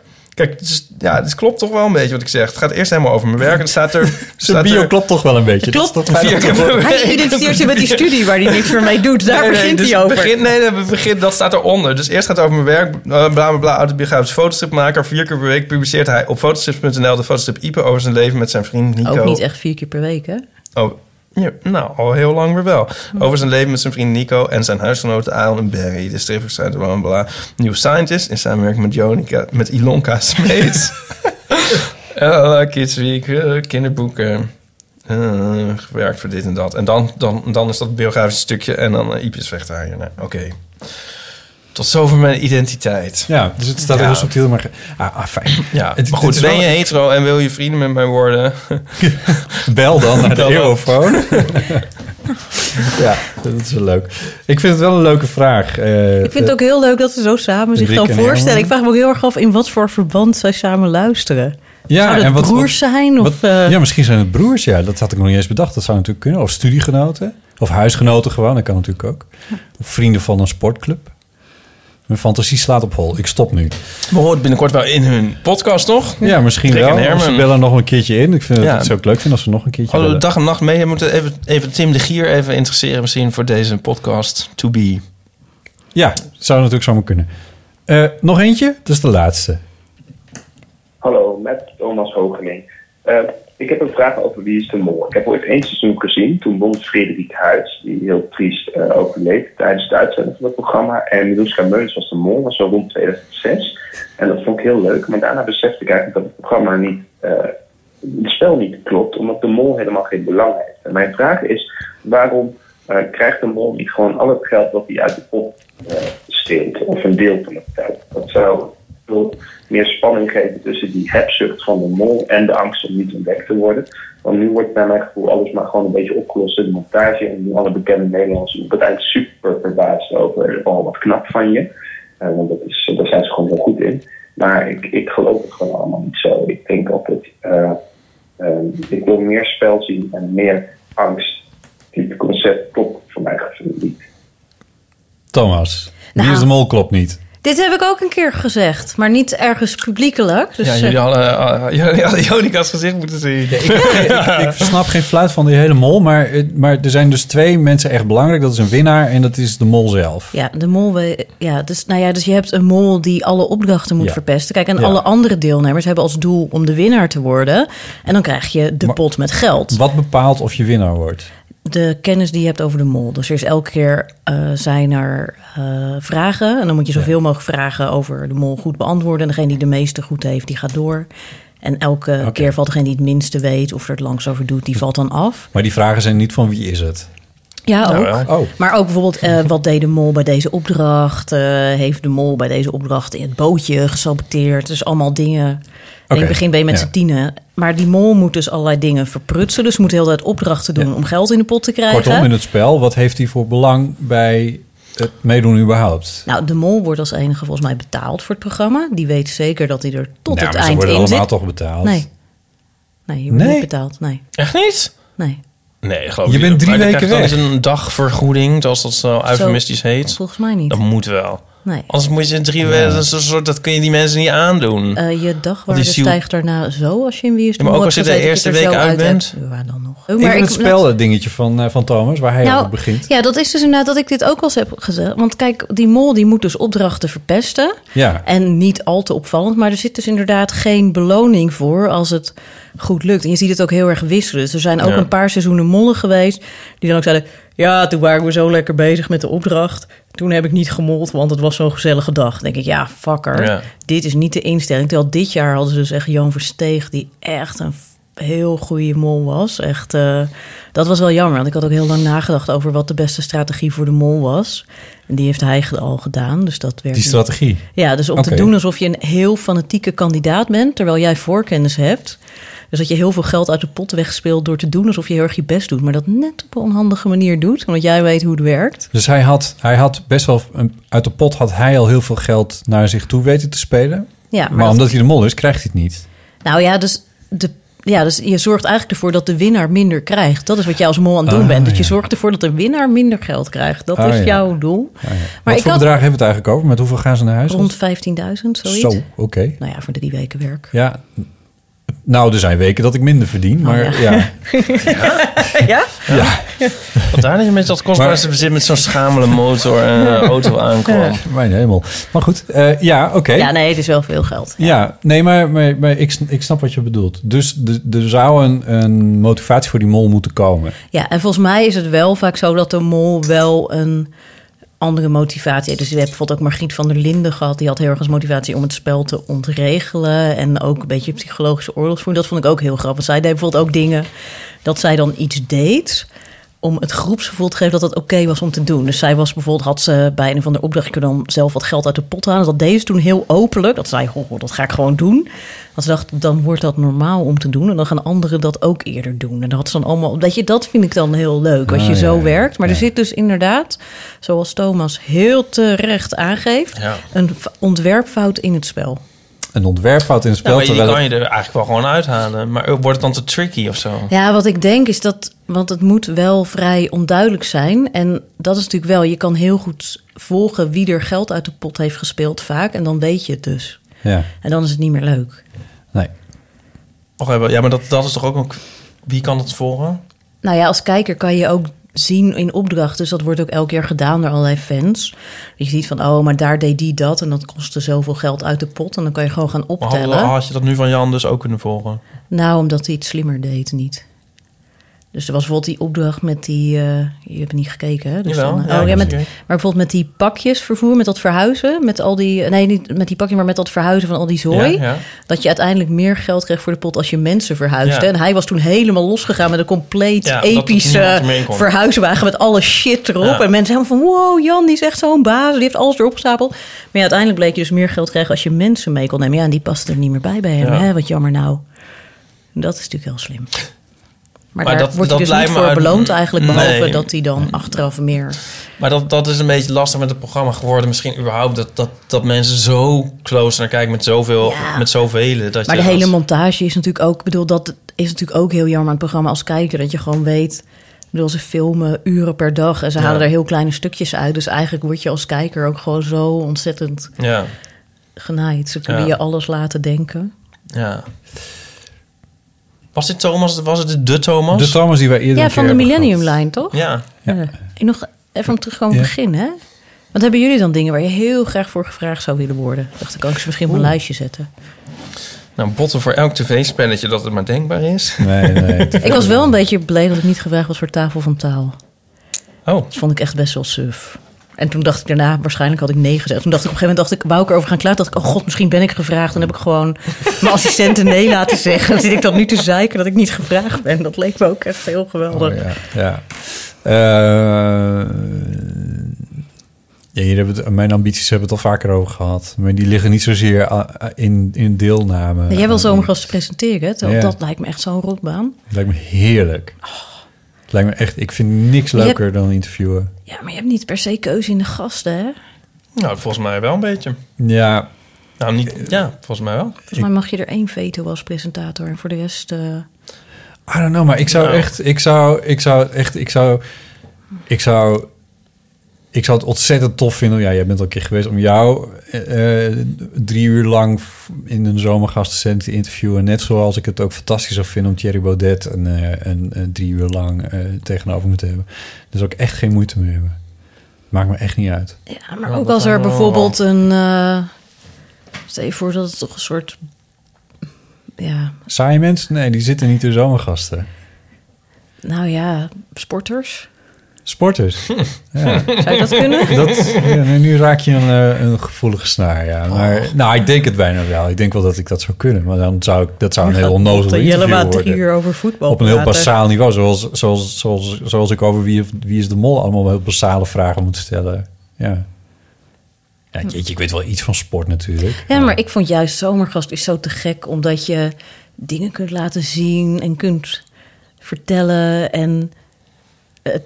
leek me echt zo verschrikkelijk om te presteren. Dus ik snap ook nooit waarom mensen dat zouden willen. Want ik, weet ook, ik ja. ken ook iemand die auditie ooit had gedaan voor presentator. Dat ik echt zei, waarom zou je dat willen? Dat is echt, ja. echt zo'n stom idee. Ja. Als ik ooit in Zomergast kom, dan laat ik een stukje van jouw Zomergast zien. Oh. Oh. Weet je ook welk stukje? Ja, ja natuurlijk. Welk dat, stukje dan? Dat stukje over, uh, over kindersterfte. Weet je nog? Nee, ik heb hem zelf nooit teruggezien. Nee? Nee. Dat je zegt van, uh, ja, je kan het allemaal wel afwijzen... maar dan moet je ook accepteren dat, uh, weet ik veel, hoeveel procent van... Uh, oh, over wetenschap dood. afwijzen. Ja, ja. Oh. Dat is zo fantastisch. Ja. Leg even uit, want ik, ik, ik kan me dit half herinneren, maar... Ja, dus mensen die wetenschap ja, afwijzen... of uh, eigenlijk waar we het ook eerder ook een beetje over hadden. En uh, toen op, werd Ionica opeens heel fel. En, uh, op religieuze gronden of zo? Of wat? Nee, meer tegenwoordig uit algemene antroposofische... Ja. principes. En wetenschap is ook maar een mening. Ja, en ik wil die dingen niet en het is allemaal niet veilig. Dat ja. inenten en zo hebben we het daarover. Ook, ja. Ja. Maar... ja, maar van alles. Het komt uit alle hoeken en gaten. En als je dat dan doet, dan moet je ook als consequentie nemen... dat de kindersterfte zal, zal stijgen... omdat je al die wetenschap niet hebt om dat te voorkomen. Ja, dat, als je dat, gewoon dat... kijkt in achttienhonderd... Ja. dat een derde van de kinderen hun eerste verjaardag niet haalden. Ja. ja. Succes ermee met ja. je weg met de wetenschap. Ja. Dat uh, ja. denk dat ik iets in die stuk. Ja, ja, ja, ja, ja, en dat was heerlijk. Nou, dat uh, ja. dat ja, verdient dat... inderdaad herhaling. Ja. Nou, bij deze ja, is het ook. Maar die hele uitzending was fantastisch. Maar goed, maar die was, dat ja, was volgens mij ook de hoogst waardeerde Zomergasten ooit. Of nee, niet? Na als je nou filmpjes wil bewaren, hè, dan zou je deze moeten bewaren. Ik heb hem op D V D. En uh, nou, wat ik zelf heel grappig vond, ik was uh, ik was toen zwanger tijdens de uitzending, maar ik had het nog niet aan mensen verteld. En mijn grootste angst was dat ik halverwege de uitzending eruit zou vloepen dat ik zwanger was... terwijl ik het nog niet aan mijn familie had verteld. En, uh, dus daar was ik altijd mee bezig. En dan kwam Peter van Elselingen tussendoor. En kwam die, ik heb doosjes rauwe zoom. Ik zo, nee, bedankt, Peter. En Wilfried de Jong wist het ook niet. De redacteur wist het wel. Ja. Peter van Elselingen is de eindredacteur van... Ja, die was toen de eindredacteur. Toen, ja, ja dus die kwam heel de tijd met... Ja, dan kwam hij daarna weer met zachte kaasjes. Ik zo, nee, nee, die hoef ik ook niet. Echt, ah, gewasbeef. beef. Ja, ja ik was ook extreem emotioneel. Ik weet ook dat ik echt ook het fragment van Leo Vrooman... heb ik met mijn redacteur twintig oh, ja. keer gekeken... om te voorkomen dat ik echt gênant zou gaan huilen. Want ik zei, een beetje huilen zou ik op zich niet erg vinden... maar om nou echt helemaal ja. snottend... Oh ja, en wat ook heel grappig was... Um, maar gebeurde dat uiteindelijk dat je moest huilen? Daar, een ja, beetje, maar niet zo oh, erg. Okay. Dat was oké. Okay. Maar ik had... Wat ik ook heel uh, interessant vond... Uh, ik hoorde dus ook... Uh, uh, het maakt heel erg uit wat voor redacteur je had. En ik had Marijntje Denters en die was echt heel goed. En die heeft ook echt dingen uit archieven gevist voor me. Ja. Maar die had ook verteld dat de eindredacteur het heel leuk vond... om mensen soms een beetje op te fokken tijdens de uitzending. Maar dan zit je natuurlijk dus live, al best wel in een soort rare setting... En een van de dingen die hij dan leuk vond om te doen... was tijdens de uitzending, tijdens een fragment... ineens naar je toe lopen en zeggen... ja, we lopen een beetje uit. Je moet een fragment schrappen. Ik wil dat je nu kiest welke je moet schrappen. En dan ben je dus weken bezig geweest... met een lijst van fragmenten te maken. En het nee. schijnt dat mensen hierdoor dus tijdens de uitzending... helemaal in paniek raakten. En dat ook daarna een soort helemaal ontregeld waren. Maar mijn redacteur Marijntje had dus gezegd... laten we als ene laatste fragment iets nemen wat je ook wel eruit kan knikkeren. Dus toen ze dit bij mij inderdaad zo deden, kon ik zonder ook maar seconden met ja. mijn ogen knippen zeggen, oh, gooi die er dan maar uit. Oh god, oh ja, ja. Wat goed, dat is wel slim. Maar dat, ja, maar ook hoe ze over nadenken. Ik mocht bijvoorbeeld de ja. volgorde van mijn fragmenten niet weten.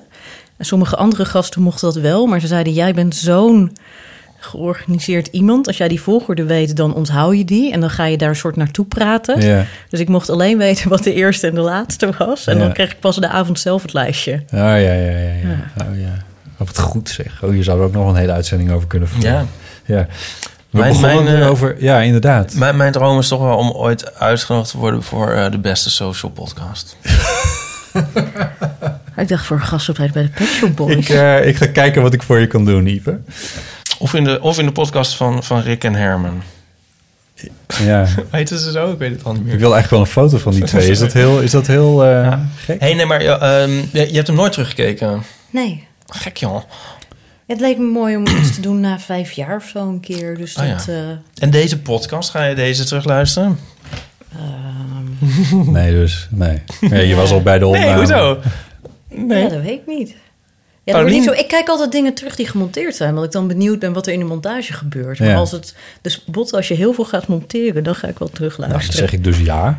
ja. Nou, dan ga ik wel luisteren wat is geworden. Maar ik kijk meestal dingen die live waren niet zo terug, behalve als ik heel erg wil kijken of ik iets beter of anders had kunnen doen. Oh, ja. Snap nou. ik wel. Ik zit wel echt te denken dat ik echt toch wel iets moet hebben waarvan ik nog droom. God, dat is toch wel... Het is wel spijtig dat je dat niet hebt. Ergens. Ja, ik had ook heel lang dat ik heel erg hoopte dat ik een keer bij Willem, Alexander en Maxima mocht op Paleis komen dineren. Bij van die fancy fancy diners. Maar ik ben ineens in de tussentijd een beetje afgeknapt op het Koningshuis. Dus nu heb ik daar oh. minder affiniteit mee. Was daar een directe aanleiding toe?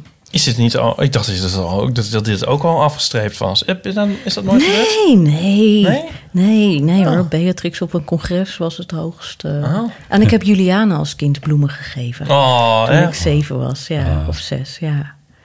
Maar uh, nee, dat was iets. Ja, ik weet niet. Ja, nee, ik weet niet precies waardoor het kwam. Ja. Nee. Ik, zou, ik heb het een beetje hetzelfde, geloof ik. Ja, Pauline is dus wel op zo'n diner... wel dat ze dan zo'n blik bekende Nederlanders opentrekken. Ja, sorry, sorry Pauline. Ja. Jou niet te nagesproken. En dan uh, bij Willem, Alexander en Maxima... Ja. hangt een foto van op, uh, op de wc ja. bij haar. Ja. Dat lijkt me eigenlijk ook best, best wel rampzalig. Om daarbij te zijn? Ja. Ja. ja. ja. Maar ik zag Beatrix... of heb ik het toen al... daar heb ik ook al een keer verteld... geloof ik, op de Pan-kunstbeurs opeens voorbij lopen. En toen was ik dus wel echt... volledig star, echt nog nooit zo starstruck geweest in mijn leven. En dat... Ja, nee, daar heb ik je toen nog hardkom uitgelachen. Ja, ja nou, hoezo? Ja, precies. Ja, nee, ik heb misschien wel, als de, maar dat is echt zo onrealistisch.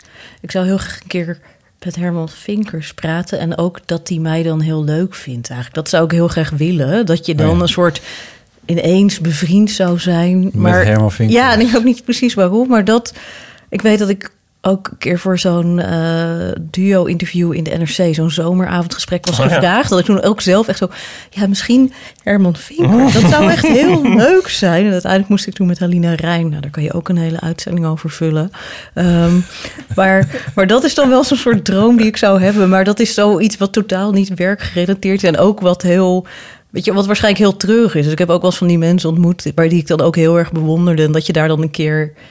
mee ging praten en dat je ze daarna niet meer bewonderde. Ja? Dus eigenlijk, ja. moet het, eigenlijk moet het niet gebeuren. Namen, namen, rugnummers. Ik heb ooit een tv-programma met Joost Prinsen gemaakt. Ik uh, kan niet meer kijken naar Joost Prinsen. Nee? nee oh. Omdat het zo onaangenaam was, het oh. werken. En het achteraf dacht ik ook dat het niet per se zijn schuld was. Het was waarschijnlijk allemaal omroepgedoe en mensen die bij elkaar geduwd werden. Maar het uitte zich erin dat hij niet heel aardig was... tegen de twee wiskundigen die dat programma ook oh. ingeduwd waren... Oh. En dat is wel heel jammer, want yeah. ik vond hem echt zo fantastisch in alles. En dat yeah. je dan nu, als, als je hem ziet, dat je daar altijd aan terugdenkt. Uh... Ja, dat is dus jammer. Dus ik dacht, Hermen Vinks moet ik maar niet doen. Nee. Mm. Ik was dus eerst ook huiverig om een podcast te beginnen met Potten Jellema. Maar het valt mee. Ettelijke M en M's later. ja.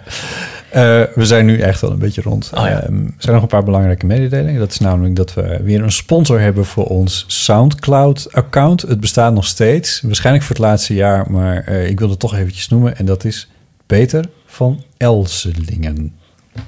Insert naamgraf hier. Gewoon een...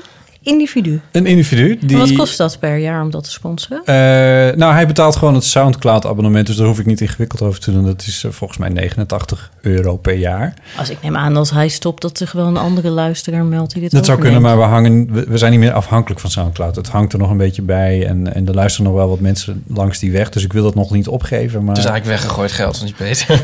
nee, ik heb... Nee... Nee, ik ben Peter heel dankbaar.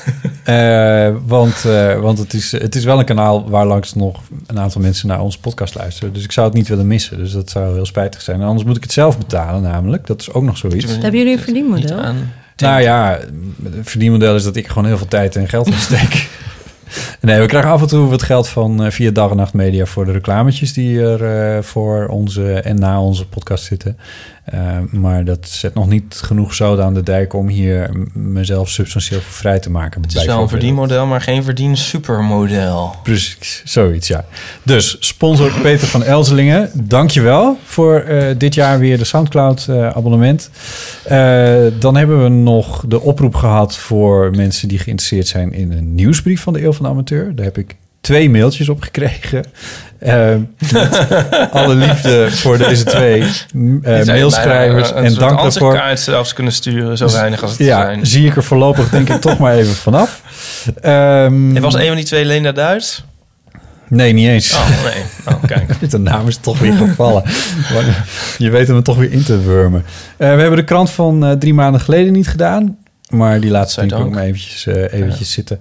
Uh, want we, we hebben al een uh, heel fijn gesprek gehad. Met uh, Ionica Smeets. Hey, en, en, die twee, en die twee faaltjes die nog openstaan, zijn dat, dat dingen zijn die de jingles. Nog, oh, dat zijn de jingles. Nee. En dan moeten wij niet nog een koptelefoon weggeven? Oh ja, natuurlijk. Hoe kon ik dat vergeten? Omdat ik niet thuis ben en omdat we uh, anders hebben dat dingetje gewoon op tafel liggen. Goed van je, Ipe. Ja.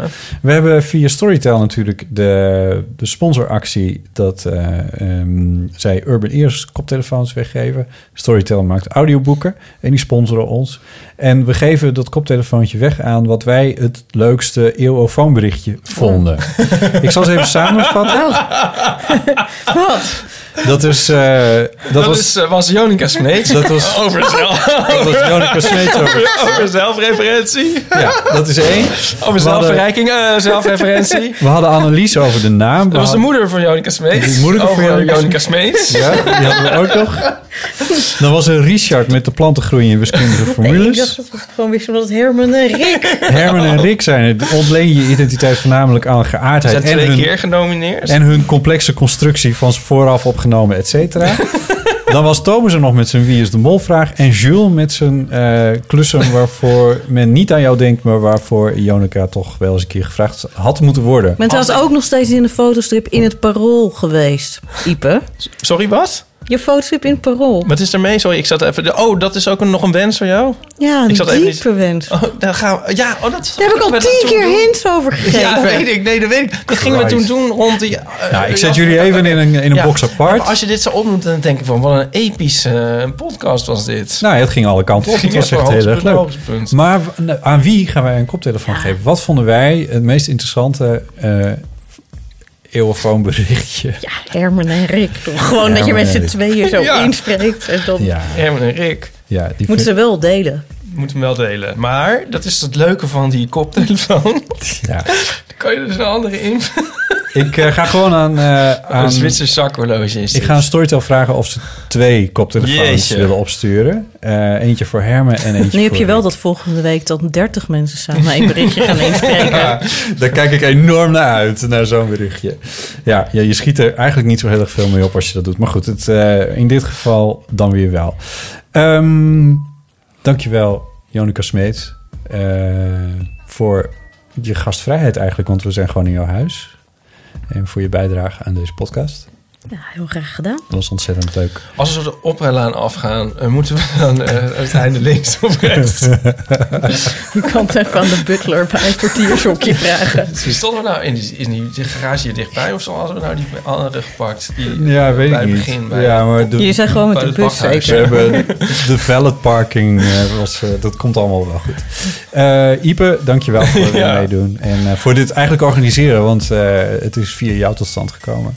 Dus oh, dat is heel erg leuk. Ja, tot zover aflevering vierenvijftig van De Eeuw van de Amateur. Dankjewel voor het luisteren.